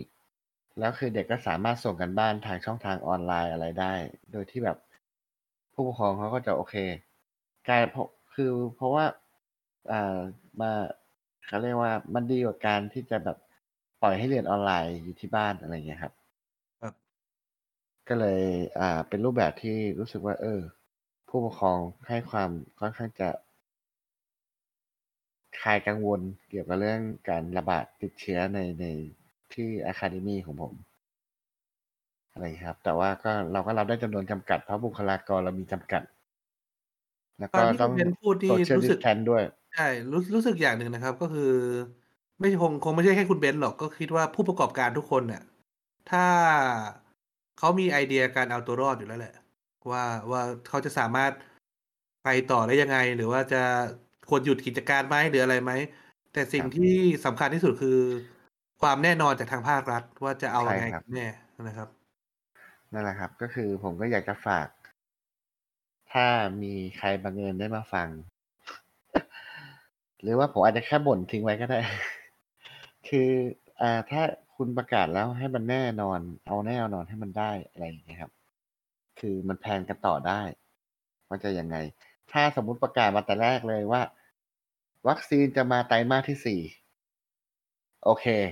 เราจะได้มีแผนสำหรับการรอถึงระยะเวลานั้นนึกออกไหมคุณปลั๊ก?ใช่ครับ คือไม่ต้องทำมาบอกว่า เดี๋ยวจะมาแต่ไม่มา เป็น Casanova ไปได้ วัคซีนที่มีแต่ไม่มี เอออะงั้นงั้นเราเรามาเรื่องโควิดเรามาปิดท้ายกันตรง จากนี้รัฐควรจะทำอะไรเพื่อให้สถานการณ์มันคลี่คลาย หรือว่าครับดีขึ้นนะครับครเอ่ับออย่างแรกที่ผมอยากให้รัฐทำก็คือเอ่อนั่นแหละ พูดความจริงให้หมดครับ อะไรที่พผิดูดพควาลามดจริอะไรงก็ อืมบบอกบอกเขาพูมาดให้หมดอ่าว่าวัคซีนสัญญามันเป็นยังไง จะนำชนิดไหนเข้ามาบ้างเอ่ครับอแล้วก็จำนวนผู้ติดเชื้อที่แท้จริงเป็นเท่าไรพลังงานอ่าประสิทธิภาพในการตรวจเป็นยังไง โรงแรมเหลือ เอ๊ยไม่ใช่โรงแรมอ่าโรงพยาบาลเหลือเตียงที่จะรับผู้ป่วยได้เท่าไรแล้ควรัรับฐมีแผนการแบบรายเดือนอะรายสัปดาห์รายเดือนเป็นยังไง อะไรอย่างเงี้ยครับ ก็พูดความคจรัริงบให้หมดอืมอะคุพูณดเบคนวามซ์จเราริงเราสลัพูบดกันความคนจละริงข้อสลับคนละพูข้ดอความจริงนะจ๊ะเหรอคุณปลั๊ก?เออโอ้โฮอย่าอย่าอย่าพูดคำนี้ครับผมอืมอาสำหรับผม อ่าสลับคนละข้ออา ปรับปรุงเรื่องอวิธีการสื่อสารเรื่องของข้อมูลครับว่าควรจะทำให้ข้อมูลเนี่ยมันเข้าถึงได้ง่ายและสะดวกแล้วก็เป็นข้อมูลที่ละเอียดมากขึ้นกว่านี้นะครับอะของผมไปกลับไปที่คุณปั๊กต่อ เออเสริมคุณเบนซ์แล้วกันข้อนี้ผมเสริมคุณเบนซ์ก็คืออย่างที่คุยกันไปก่อนหน้านี้คือ มันต้องมี parameter สักตัวที่บอกว่าอัตราการระบาดในเมืองไทยเนี่ย รุนแรงแค่ไหน แล้ควรัก็บค่าพวกนี้มันต้องไปอยู่ในทุกๆเมืองทุกๆ เอาแค่จังหวัดก็ได้อ้อไม่ต้องมากกว่านั้นก็ได้นะครับ ก็คือจังหวัดไหนมีอัตราการติดโรคเท่าไรอัตราการใช่ความระรีบาดพรุอนร์ตแรงมาแคให้่ไหนชัดอืมเลิกค่าเฉลี่ยเลิต่กอวัน ค่าเฉลี่ยต่อเดือน ค่าเฉลี่ยต่อสัปดาห์อะไรอย่างเงี้ยครับเลิกปั้นตัวเลขได้แล้วครับ ก็จะจะปั้นก็ได้นะ แต่ขอไอ้เลขตัวเนี้ยมันมาไว้ เพราะว่าถ้าคุณปั้นคุณปั้นไปอะเอ่อมัน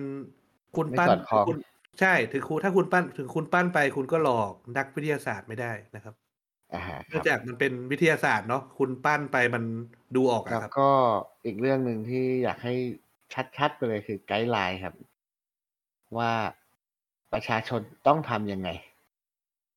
เออแล้วก็ คือเวลาที่เจอเวลาที่อ่าอะทั้งเฟสของการยังไม่ติดเชื้อ ทั้ง phase ติดเชื้อแล้ว ทั้ง phase ที่หายจากการติดเชื้อแล้ว บอก guideline มาให้ชัดครับ มีคู่มือประชาชนมาเลย เออเขาจะติดต่อที่ไหนเบอร์โทรอะไรยังไง แล้วคือทำให้มันใช้งานได้จริงครับไอ้โทรไปแล้วมันต้องต้องใช้งานได้จริง อะไรอย่างงี้ครับ ถึงจะมีประโยชน์ เออสำหรับ เออ วันนี้ผมแทรกผมแทรกเดี๋ยวผมสลับมาที่ผมอีกทีแต่แทรกเรื่อง guideline เนี่ย ที่เยอรมันนะครับ ก็คือมันไม่ใช่ว่าอยู่ดีๆ มี guideline มาปุ้งเดียวเลยนะเขาก็ค่อยๆเขียน เออ ค่อยๆเขียน ค่อย ๆ ปรับปรุง แล้วก็มันสามารถมาเอา guideline ได้ที่โหลดได้จากเว็บไซต์ หรือว่าจะขอโทรให้มาส่งแบบเป็นเอกสารไปที่บ้านก็ได้ โทรไปขอที่อำเภออะไรเงี้ยครับ ก็ครับมันก็มี ครับ เพราะทุกวันนี้คือผมเท่าที่ฟังมานี่คือ โอ้โฮมีทั้งกินฟ้าทะลายโจร กินอ่าต้มดมอ่าหอมหัวหอม อะไรอย่างเงี้ย คือ คือควรมันมันคือเขาเรียกว่าอะไรอะมันตามสภาพมากเลยอะอืมครับอะมาสลับมาทางของของของของผมบ้างก็คือ ฉีดวัคซีนตามจริงครับ ก็คือ โอเค คุณอาจจะอยากใช้แค่ AstraZeneca โอเค คือเรื่องจริงอะมันอาจจะแบบควรจะเอาวัคซีนเข้ามาในหลายชนิดอยู่แล้วแหละ อันนั้นมันเรื่องที่ควรทำที่สุดอยู่แล้วแหละ แต่ว่าถ้าถ้าคุณจะไม่ทำหรือว่าคุณจะทำช้า อย่างน้อยคุณก็ควรจะฉีดตามจริง ก็คือว่าไม่เปิดจองคิวก่อนมีวัคซีนครับ อืม วัคซีนมันไม่ใช่ว่ามาปุ๊บมันเน่าเลยนะครับ ก็คือ ถ้าเพราะเราเห็นแล้วว่าปัญหาตอนนี้ไม่ใช่ว่าฉีดช้า เนาะ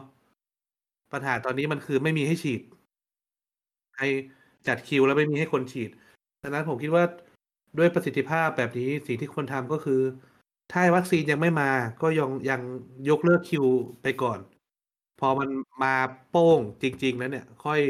เปิดรับคิวนะครับ อย่างงี้มันน่าจะตรงเป้าเข้าประเด็นกว่า แล้วก็ ลดปัญหาการรับคิวเกินนะครับ ครับ แล้วก็อีกเรื่องหนึ่งอาจจะไม่ค่อยจะอ่าเกี่ยวข้องโดยตรงเท่าไหร่แต่ผมรู้สึกว่า มันมันมีปัญหาคือไอ้พวกแอปพลิเคชันทั้งหลายทั้งแหล่นะครับ คือมันมีทั้งคนที่ควรจะได้ก็ไม่ได้ คนที่ไม่ควรได้กลับได้หรืออะไรอย่างเงี้ย คือมันทำให้แบบว่าทำไมเราต้องมาจองคิวกันในเรื่องในเรื่องพวกนี้ผ่าน ระบบแอปพลิเคชันหรืออะไรงี้อะไรเงี้ยครับ ผมก็เลยรู้สึกว่า เออมันเป็นการเพิ่มภาระให้ประชาชนเกินไป หรือแม้แต่เฮ้ยโอ้โฮขอลามไปถึงเรื่องการแจกเงินเลยก็ตามนะทั้งๆที่คุณมีข้อมูล บัญชี คือถ้าถ้าคุณมีพร้อมเพย์หรือว่าอะไรเงี้ย คุณก็ใช้พร้อมเพย์ไปสิ หรือว่าอะไรเงี้ยเข้าบัญชีโดยตรงอะไรเงี้ยำไมต้องแบบว่าต้องมาผ่านแอปกดใช้สิทธิ์โน่นนี่นั่นอะไรอย่างเงี้ยครับ ผมว่ารู้สึกว่า มันค่อนมันยุ่งยากสำหรับมันยุ่งยากไปอะครับ ครับ โอเคครับ สลับมาทางผมบ้างก็คือเรื่องแอปจริงๆผมมีเสริมนิดหนึ่งอะเรื่องแอปผมเสริมให้ก็ได้ก็คือ เอ่อทางถ้าเทียบกับที่เยอรมันนี่เขามีแทบมีจะหไม่ลายตัวไปไม่ไม่ให้ความสำคัญกับแอปเลยนะเออเขาให้ความสำคัญกับเว็บเว็บเบสเป็นหลักแล้วก็ โทรศัพท์ครับ อืมคเขาือเขาคือเขาเขาไม่ฟอร์ซให้คนไปใช่หาๆหาๆอะไรจนมากจนเกินไปอะครับ ก็คือ คือมันควรจะเป็น optional ไงใช่ เออ คือแอปตอนแบบอื้อฮือแอปเข้าไปบางทีแม่งก็ล่มอะไรอย่างเงี้ย อืมๆเพราะก็อย่าลืมว่าแอปมันก็เป็นโปรแกรมเล็กๆตัวหนึ่งเนาะขนาดใช่40-50เมกะไบต์ คุณปาล์มต้องนึกถึงสภาพ ก็คือเหมือนยุคเราครับ ที่เข้าไปดูคะแนนสอบ Entrance อะครับ โอ้โฮ สยองครับช่วงนั้นล่มกันเป็นประจำ คือนั่นขนาด คือมันล่ม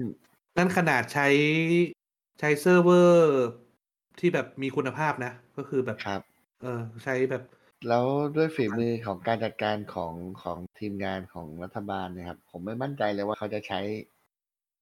มีศักยภาพพอที่จะแบบทำให้มันโหลดได้ขนาด คนทั้งประเทศเข้ามาแล้วไม่ล่มอะครัใช่บนั่นนั่นนั่นนั่นนั่นคือปัญหานะครับ ก็เพราะว่าเอ่อแอปพลิเคชันน่ะ มันออกแบบมาสำหรับส่วนบุคคลเนาะแต่การเอาเอามันมาใช้รับมือกับ Data มากมายขนาดนั้นน่ะ มัน ผมผมไม่รู้อะผมไม่มีความรู้แต่ว่าผมคิดว่ามันมันไม่ควรจะมาฝากความหวังไว้กับแอปอะครับ แค่นั้นแหละสำหรับอืการมรับมือกับเรื่องพวกนี้ อ่านั่นนั่นเรื่องแอปเนาะเอ่อครับอะ ผมเลยจะพูดลืมพูดเรื่องที่จะพูดไปเลย อ่า ก็ก็คุณปาล์มไม่พูดเดี๋ยวผมพูดต่อก็ได้นะอาๆคุณสลับไปสลับไปกลับไปที่คุณเบนซ์ก่อนนะอ่า อีกเรื่องครับ คือเรื่องของอ่าการมาตรการต่างๆอะครับ คือคิดอะไรให้มันครบถ้วนทุกมิติอะครับ ไม่ใช่อืแค่มมองอืมมองปัญหาแค่มุมเดียว แล้วก็เมาส์ว่า เขาจะต้องเป็นอย่างนั้นเป็นอย่างงี้อะไรเงี้ยควรจะลงพื้นที่ไปดูด้วย หรือว่าอะไรด้วย สอบถามปัญหาจากผู้ที่เขาได้รับผลกระทบจริง ๆ ด้วยอะไรเงี้ย อืมครับ กลับมาที่ผมผมคิดว่าควรจะมีมาตรการเยียวยาผู้ประกอบการทั่วหน้าครับ ครับ ก็คือเป็นการแจกเงินนี่แหละ แต่ว่าแจกให้กับผู้ประกอบการน่ะคนที่ คนที่มาลงทะเบียนเสียภาษี อย่างเช่นร้านอาหาร คนที่ลงทะเบียนร้านอาหารทุกทุกร้านน่ะก็ควรจะได้เงินเยียวยาตามอัตราการเสียภาษีของเขาในรอบ2-3ปีที่ผ่านมาอะไรเงี้ย ก็เอาไปคำนวณ แล้วก็ดูว่าเยียวยาได้เท่าไหรเออ อ่าดีนะครับ ผมว่าอันนี้น่าน่าสนใจนะคุณปลั๊กคือว่า อ่าถ้าคำนวณจากการเสียภาษี แล้วแล้วให้ในการเยียวยาเนี่ย ผมว่ามันแฟร์ fair enough นะ เพราะว่าถ้าใครไปหมกเม็ดซุกภาษีหรือว่าอะไรเงี้ยเขาก็จะได้รับ feedback ตรงนี้น้อยอืม มันเป็นการ educate educate ธุรกิจละของบ้านเรานะครับ ให้เรียนรู้ที่จะเสียภาษี เพราะใช่ว่าครับใช่ครับอืมเขาจะได้รับอะไรกลับมาอะไรอย่างเงี้ยครับ ต้องทำให้ผู้ที่เสียภาษีอะรู้สึกว่าเขาได้รับอะไรกลับมาอืมใช่ครับ คนถึงจะอยากเสียภาษี ดีครับดีผมว่า เอ่ออน่าจะน่าควแต่รว่าจะแต่ว่าไม่ใช่ ไม่ใช่ว่า ไม่ใช่ว่า ผมไม่ได้เอ่อพูดอย่างงี้มันไม่ใช่ว่า คนที่ไม่เสียภาษีไม่ควรจะได้รับเงินเยียวยานะ แต่ผมหมายความว่ามันต้องมีระบบอะครับ ก็คืออ่าคนบิสเนสกลุ่มเราเนี้ยพูดเราเราพูดกับ business ก่อน ใช่ๆเราพูดในแง่ business เออพวกส่วนพวกอา คนไร้บ้านแรงงานแรงงานข้ามชาติอะไรงี้ก็อีกอีกเรื่องหนึ่งนะครับ เป็นอีกประเด็นคือถ้าใครทำธุรกิจก็ควรจะจดทะเบียนเสียภาษีให้มันเป็นเรื่องเป็นราวอาใช่ไหมใช่ครับครับ ใช่ แต่เราไม่ได้ว่าคนที่อ่าทุกคนนะครับที่ว่า คือยังไงอะคุณก็จ่ายภาษีแล้วทั้ง VAT 7%เวลาอืที่คุณมซื้อสินค้าภาษีมูลค่าเพิ่มอะไรพวกเนี้ย คุณคุณได้จ่ายภาษีอยู่แล้ว แต่ว่ากับธุรกิจที่เขาต้องได้รับการเยียวยาหรือว่าอะไรเงี้ย อาก็คือดูจาก คือถ้าเขาลงทะเบียนถูกต้องตามกฎหมายหรืออะไรเงี้ยเขาก็ควรจะได้รับการคุ้มครอง อืม อืมนี่ผมผมตีความ ผมผมตีความจากคำที่คุณปลั๊กพูดนะออย่างงั้นแหละคเดรัีบ๋ยวก็คือตามนั้นแหละก็คือ เดี๋ยวจะมี drama หาว่าคุก็ณปลั๊กคือไปไอ้นี่ว่าบอกว่าคนอื่นไม่เสียภาษีหรือไงอะไรเงี้ย ซึ่งซึ่งอันนี้คือพูดเฉพาะร้านค้าที่ทำธุรกิจนะครับ ผู้ประกอบการพูดถึงถึงผู้ประกอบการ หรือถึงผู้ประกอบการที่ไม่เข้าระบบภายังษีไม่อเข้าะระบบอาถ้าถึงถึงเขาไม่เข้าระบบแล้วเขาเขาก็ควรได้รับการเยียวยาอยู่ แต่ว่าแต่ว่าก็แต่ก็จะเป็เป็นนเรตส่วนเป็นเรตบุคมันคลเป็นไปอีกไงอีกระบบหนึ่งเออเป็นอีกระบบควรหนึ่จะงเป็นเรตแบบเพอร์ซันนัลอะไรเงี้ยครับ ครับก็นะก็นั่นแหละ อย่างหาบเร่ครับแผผงมลอยอะไรเงี้ยมันก็มันก็ ก็ต้องได้รับการเยียวยาอีกรูปแบบหนึ่งที่อาจจะไม่ใช่รูปแบบ ก็คือ แต่สำผมผมคิดว่าร้านค้าที่เสียภาษีอะคือ กลไกที่สำคัญที่สุดกลไกหนึ่งเลยนะเออคเพรับราะว่าถ้าเขาปิดไปอะก็หมายความว่ารัฐจะเสียรายได้ไปเลยนะใช่เออทำไมอยากให้ อยากให้เขามองอย่างงี้บ้างเนาะว่า การที่ธุรกิจธุรกิจหนึ่งปิดไปอะไม่ใช่แค่ คือเจ้าของธุรกิจเขาไม่ได้เขาเขาก็ไม่ได้เสียตังค์เพิ่มขึ้นไงนึกออกไหมครับ? การที่เขาปิดธุอืรมกิจอะเขาไม่ได้เสียเงินเพิ่มขึ้น เพราะเขาขาใช่ดทุนจนเขาปิดไปอยู่แล้วใช่แต่คนที่เสียเงินที่สุดอะคือรัฐ เพราะว่ารัฐจะสูญเสียภาษีจากร้านพวกนี้ไปเลย เอออะผมยกตัวอย่างง่าย ๆ อย่างเช่น ร้านค้าร้านหนึ่งเสียภาษี ตีตีกลมๆปีละ50,000บาท เนาะครับถ้าแล้วที่มันเพิ่งมีข่าวว่า Grab หรือ Grab หรืออะไรนะครับ ที่พวกเขาบอกว่ามีร้านค้าที่สมัครไว้กับเขาเนี่ย ปิดตัวไปแล้ว30,000ร้านอะอืมหรือ40,000นี่แหละอาตีเป็น40,000 40,000ล้าน40,000ร้าน จ่ายร้านละ50,000บาท ก็ตกกี่ตัว08ตัว20 09ตัว2,000ล้านบาทนะครับ2,000ล้านบาทครับ2,000ล้าน เออ รัฐเสียภาษีเสียรายได้ไปเปล่าๆเลย2,000ล้านบาทเพราะการปิดตัวของร้านค้า 40,000ร้านนะครับ ครับ หายไปแบบเปล่าๆเลยอะเออถ้าถ้าคิดในมุมนี้ก็อาจจะรู้รู้ว่ามันเป็นเรื่องเรื่องใหญ่นะเออครับ ครับ คือะอสำหรับอ่าเจ้าของธุรกิจเนี่ยเขาไม่ได้ไม่ได้ลำบากอะไรมากหรอกครับ กับการปิดธุรกิจเนี่ย แต่คนคนที่ซวยเนี่ยคือคนที่ทำงานอยู่ในนั้นครับ คือคือชีวิตเขาจะต้องเป็นยังไงต่อ เออ ไม่มีรายได้ นู่นนี่แต่ค่าใช้จ่ายทุกอย่างยังมีหมดคือ มันแย่นะครับปั๊บครับอะสลับอย่างมาที่คุณเบนซ์เออเรายังอยู่ใน topic สรุปของเราเรื่องการอยากให้รัฐทำอะไร แล้วก็อีกอันหนึ่งครับก็คือเอ่อดูแลบุคลากรทางการแพทย์ ให้ดีกว่านี้อะครับเออเออเรื่องนี้ผมมีเรื่องเสริมเยอะเลยนะครับ แต่ว่า ครับเอาคุณคือเบนให้คืจบก่อนคือผมรู้สึกว่าเขาเนี่ย เป็นหนังหน้าไฟอะครับ ที่ที่อยู่ด่านด่านหน้าครับ แล้วคือคุณทำกับเขาเหมือนแบบไม่มี คือเขามีวันล้ามีวันไอ้นี่นะครับ คือคุณเท่าที่ผมอย่างอย่างอ่าอ่าที่ตึกของผมเนี่ยจะมีนักฝึกพูดเนี่ยเขาเขาจะมาฝึกพูดให้กับเด็ก ที่แบคือบเป็นจิตแพทย์เหรอครับ หรือว่าเป็นอ่าเป็นเป็นผู้เชี่ยวชาญด้านการด้านการพูดครับ อ่าให้เด็กโอเคหัดออกเสียงอะไรเงี้ยครับสำหรับเด็กพิเศษนะครับ อ่าเขาเป็นเป็นแพทย์หรือเปล่าเหรอครับ หรือว่าเป็น อ่าเป็นอันนี้ครับสายอ่อาสชีหพ เวชสาวเวทคโอรับ เคโอเค ครับผมอ่าเขายังต้องไปตอนนี้เขาบอกว่าเขาไม่ว่างมาที่ตึกคิว ไม่มีคิวมาที่ตึกผมเลย เพราะว่าเขาเนี่ยต้องไป อยู่ด่านหน้าคอยคัดกรองคนติดโควิด อืม แล้วคือเขาก็ไม่กล้ามา เพราะว่าเขาก็ไม่คือเขาสัมผัสผู้ป่วยมีความเสี่ยงอะไรเงี้ยอืมอืเขามก็เขาก็ไม่สามารถมาทำงานที่ตึกผมได้อะไรเงี้ยนั่นคือเด็กก็จะไม่ได้รับการฝึกพูดกระตุ้นพัฒนาการอะไรไปเลย ครับผม ขาดไปยาวๆ คือ ถึงขั้นระบบสาธารณสุขต้องเอาสหเวชเนี่ยมาคัดกรอง มาใครตอนนี้ใครมีความรู้ อยู่ในระบบสาธารณสุขนิดๆหน่อยๆเนี่ยเขาเอามานั่งโต๊ะคัดกรองหมดเลยนะครับ อืม แต่ผมคัดกรองบอกเขาทำอะไรอะครับที่ที่ที่ที่อยากอยากอ่าสนใจสอบประวัติแล้วก็อ่าลงข้อมูลอะไรอย่างเงี้ยครับ อันนี้คือคัดกรองที่จะเข้าไปฉีดวัคซีนใช่ไหมครับ หรือว่า ไม่ใช่ครับ คัดกรองคนติดเชื้อโควิดครับ อ๋อ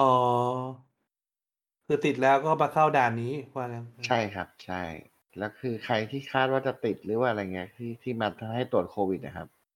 เออแล้วก็อย่างที่ทราบกันนะครับว่าโควิดมันติดทางอากาศเนาะตราบใดที่ครับคุณหายใจคุณก็มีโอกาสติดโควิดได้ ต่อให้คุณใช่จะใส่หน้ากาก หรือว่าจะใส่ชุด PPE หรือจะใส่อะไรแบบสุดยอดขนาดไหนก็ตาม โอกาสติดมันก็มี เพราะว่าอากาศมันไปได้ทุกที่เนาะ ครับ ถ้าถ้าคุณไม่ได้อยู่ในสุญญากาศร้อยเปอร์เซ็นซึ่งซึ่งนั่อนยู่อละย่างนั้นก็ตาย นั่นแหละครับเออมันบ่งอันนั้นบอกว่า ระบบมันมัน over มันโอ overload แล้วอะครับ ครับ แต่ก็ผู้ใหญ่ก็ยังบอกว่า อืมยังยังไหว อะไรเงี้ย คือควรจะเพิ่มแนวทางอ่าโฮมโฮมการันทีนได้แล้วหรือเปล่า อืม อะไรอย่างเงี้ยครับอะผมผมขอเสริมเรื่องเดี๋ยวพวกพลทีผมพูดเป็นหัวข้อผมถัดไปแล้วกัน แต่ว่าผมได้เสริครัมบเรื่องได้บุคลากรทางการแพทย์ก่อนก็คือ เออผมเกลียดคำนี้มากเลยนะ นักรบชุดขาวนะครับ ที่ที่มีการบอกว่าแพทย์เหมือนเป็นด่านนายด่านหน้าที่จะต้องไปผจญกับไปรบกับโรคอะไรเงี้ย จริง ๆ มันไม่ควรใช้คำนี้นะครับ มัน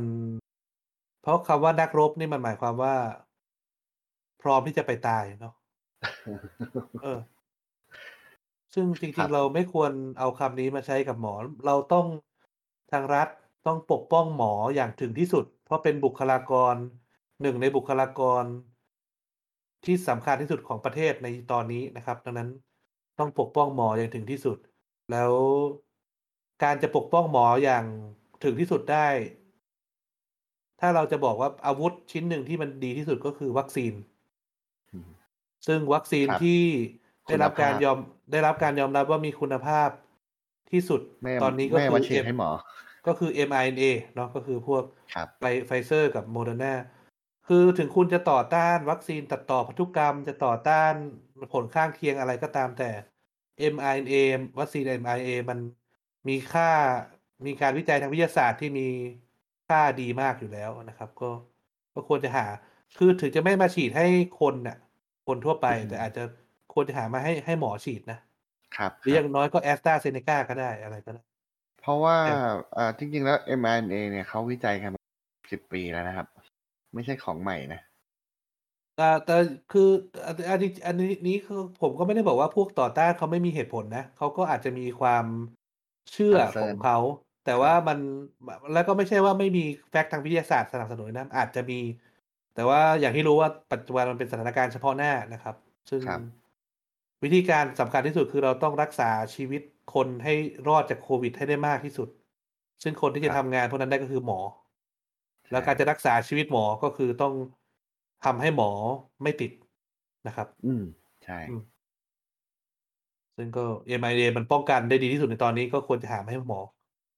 ครับปะนะครับ ส่วนถ้าคุณหมอเขาเลือกจะฉีดไม่ฉีดก็เรื่อง ก็ให้เป็นทางเลือกของคุณหมอเขาเออแต่ไม่ใช่ใช่ว่าใช่หาหาให้เขาไม่ได้ ไม่ใช่หมอครับพวกพยาบุคลากรทางการแพทย์ทั้งหมดด้วย ตอนนี้รู้สึกว่าถ้าเป็นอ่าหมอใหม่เนี่ย ตอนนี้มีเข้าเข้าเวรยี่สิบสี่ชั่วโมงนะครับ ก็คือต้องก็มันก็ต้องมีช่วงพักกันนะครับก็คือสามารถไปนอนที่ห้องพักได้แต่ว่าก็คือต้องอยู่ยี่สิบสี่ชั่วโมงใช่ไหมครับก็คือใช่ครับใช่อืมเพราะว่าอย่างที่อ่าผู้ปกครองนักเรียนที่เป็นหมอครับเขาก็ ไม่ได้กลับบ้านเลยครับ ก็ฝากลูกไว้กับคุณยาย แล้วก็ให้คุณยายมาส่งมาเรียน ส่วนคุณแม่อยู่โรงพยาบาลยาวเลยครับอืม นะครับ อะ ก็กลับมาข้อของผมบ้างอีกข้อหนึ่งก็คือที่คุณเบนซ์พูดมาก่อนแล้วก็คือเรื่องของการกักตัวที่บ้านนะครับ เริ่มได้แล้ว เพราะว่าอย่างที่เรารู้กันว่าโควิด -19 เนี่ย โอเค มันผส่งผลเสียต่อปอด อะไรก็แล้วแต่แต่ว่ามันมันก็จะมีคนที่อาการไม่หนักมาก หรือว่าป่วยเป็นไข้ธรรมดาหรือไม่ป่วยเลยก็ตามเป็นไปได้ทั้งนั้นนะครับ ซึ่งคนที่อาการไม่หนักเนี่ย ก็ควรจะได้ไป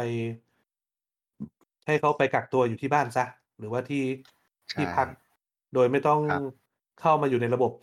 เอ่อโรงพยาบาล เพราะว่าจะได้ทำให้โรงพยาบาลมีที่ว่างเพิ่มขึ้น ครับ แล้วก็มีการกำหนดมาตรการอะไรหนึ่งสองสามสี่ก็ว่าไปว่าการเอ่อรักษาตัวที่บ้านเนี่ยต้องทำอะไรบ้าง อืม ใช่ แล้วก็ก็ follow อืม up อาการเขาอะไรเงี้ยครับ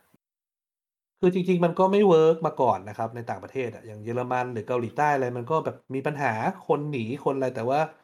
เขาพอมันมีปัญหาเขาก็เรียนรู้ไงเออ แล้วก็ค่อยๆปรับวิธีการอะไรจนทุกวันนี้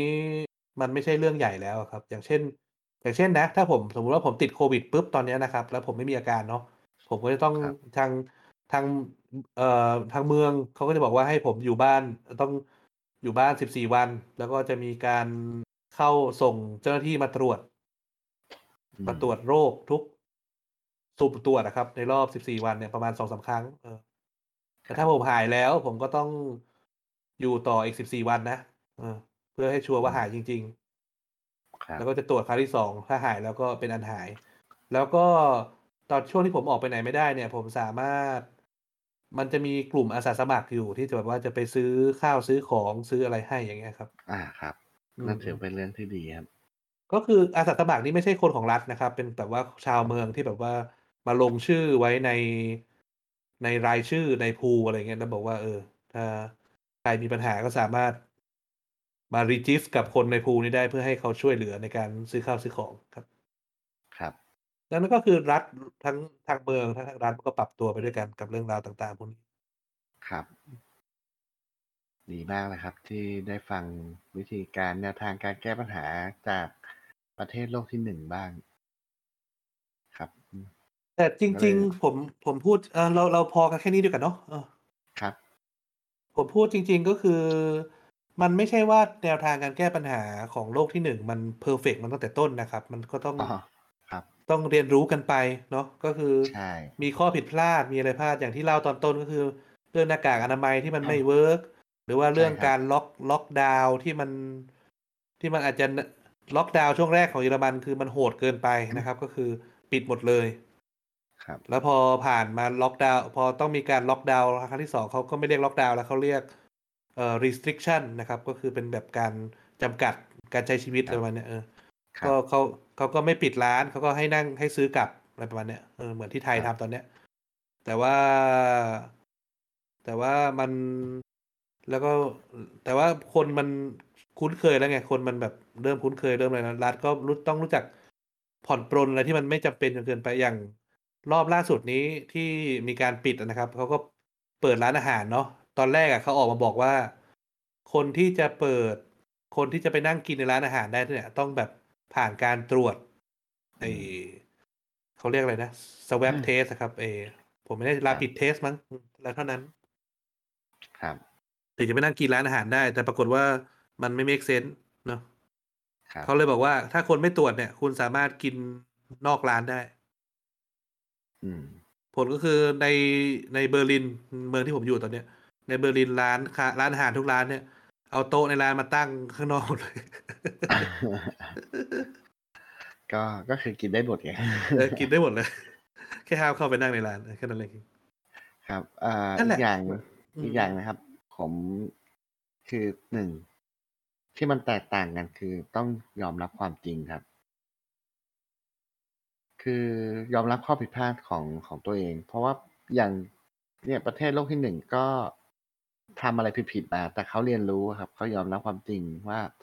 ปัญหาของเขามันคืออะไร และเขาแก้ไขอะไรอย่างเงี้ยครับ ถ้าเราไม่ยอมรับความจริงว่าเราจัดการมันได้ไม่ดีหรือว่าอะไรเงี้ย มันก็จะเป็นวางวนอยู่อย่างเงี้ยครับ มันไม่มีทางหลุดลูปหรอกนะครับใช่ครับ มันไม่คือมันเป็นปัญหาที่ไม่เคยเกิดมาก่อนเนาะปัญหาโควิด เนี่ย มันใช่แล้วก็ต้องลองกันไปอะ มันมีผิดใช่มีถูกครับ ถ้าผิดแล้วก็ ผิดแล้วก็กลับตัวซะอย่าดันทุรังนะครับ มันจะครับเราก็จะพบวิธีที่ถูกในภายหลังเองเออใช่ครับ ก็เหมือนโอเอเคดิสันกว่าจะเจอไส้หลอดไฟก็เปลี่ยนแล้วเปลี่ยนอีกนะครับ เออนั่นแหละครับเออไม่รู้โยงไปได้ไง แต่ว่าเออก็เราๆนั่นแหละก็คือ เหมือนอะไรนะไอสไตล์โคดของไอสไตล์ที่เขาพูดไว้ เออ มีเพียงคนโง่เท่านั้นที่คิดว่าวิธีเดิมๆทำอะไรด้วยวิธีเดิมๆเราจะได้ผลลัพธ์ที่แตกต่างนะ จริงๆจริงผมอ่าโคดเนี่ยผม อ่ารู้สึกว่าเป็นเรื่องจริงเลย เราต้องเปลี่ยนวิธีคิด เปลี่ยนมุมมองเพื่อที่ได้อะไรให้มันแตกต่าง แต่บางทีอ้าวในงั้ฐานแต่นะคุณปักคุณปักบอกว่า คนนั้นเขาโง่สิครับ คนไหนครับ ผมไม่รู้เหมือนกันคนไหนอ๋อจริงๆงั้นงั้นแถมข้อสุดท้าย ข้อสุดท้ายไปเลยนะครับ ก็คือ เปลี่ยนผู้นำครับ นี่คือข้อสรุปของผมนะครับและทุกอย่างที่พูดมามันจะเกิดขึ้น ถ้าเราสามารถเปลี่ยนผู้นำได้นะครับ โอเคครับเอ้าผมก็สรุปว่าควรจะเปิดโอกาสให้คนอื่นมาใช่แสดงความใช่แสดงความสามารถบ้างเนาะเออ หรือไม่ก็ถ้าคุณไม่เปลี่ยนผู้นำคุณก็เป็นผู้นำต่อไปก็ได้ แต่ว่าคุณไม่ต้องทำอะไรเลย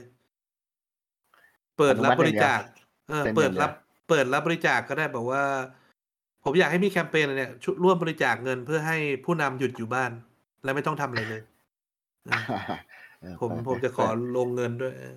เปิดใน change.org ไหมคุณปักเออเออโอเคครับผมว่าสมควรกับเวลาแล้วแหละวันนี้ เออ เป็นสรุปก็คือเป็นการบ่นไปเรื่อยมากกว่านะครับ เดี๋ยวเป็นการบ่นๆกันเรื่องสถานการณ์โควิด สถานการณ์ชีวิตในช่วงนี้ทั้งในในที่เมืองไทยแล้วก็เปรียบเทียบกับที่เยอรมัน ซึ่งครับ อารมณ์ก็เซ็งล้วนๆเลยครับเอออะแล้วก็ถ้าไม่ไม่ผิดพลาดมีอะไรผิดพลาดสัปดาห์หน้าเดี๋ยว ก็อะกลับมาจะเข้ากลับมา topic นะก็ตอนต้องสุดท้ายพยายามของปรับเราครับตอนสุด เออ ของของในในรายการไม่นี้ EP นะครับตอนสุดท้ายของ EP อ๋อตอนสุดท้ายของซีรีส์เออของซีรีส์ใช่ใช่ซีรีส์เด็ก Gen Y ไอทีไลฟ์สไตล์ของเด็ก Gen Y นะครับ ครับผมแล้วพบกันใหม่ครับ ทำไมต้องพูดกันให้ใหม่มัน พูดให้มันกระแดะด้วยอะโอเค พบกันใหม่ครับ แล้วก็พบกันใหม่ในสัปดาห์หน้า ถ้าไม่ผิดอะไรผิดพลาดนะครับ แต่ถ้าผิดพลาดครับก็ก็หลังจากนั้นนะครับก็ครับผม โอเคครับ สวัสดีครับ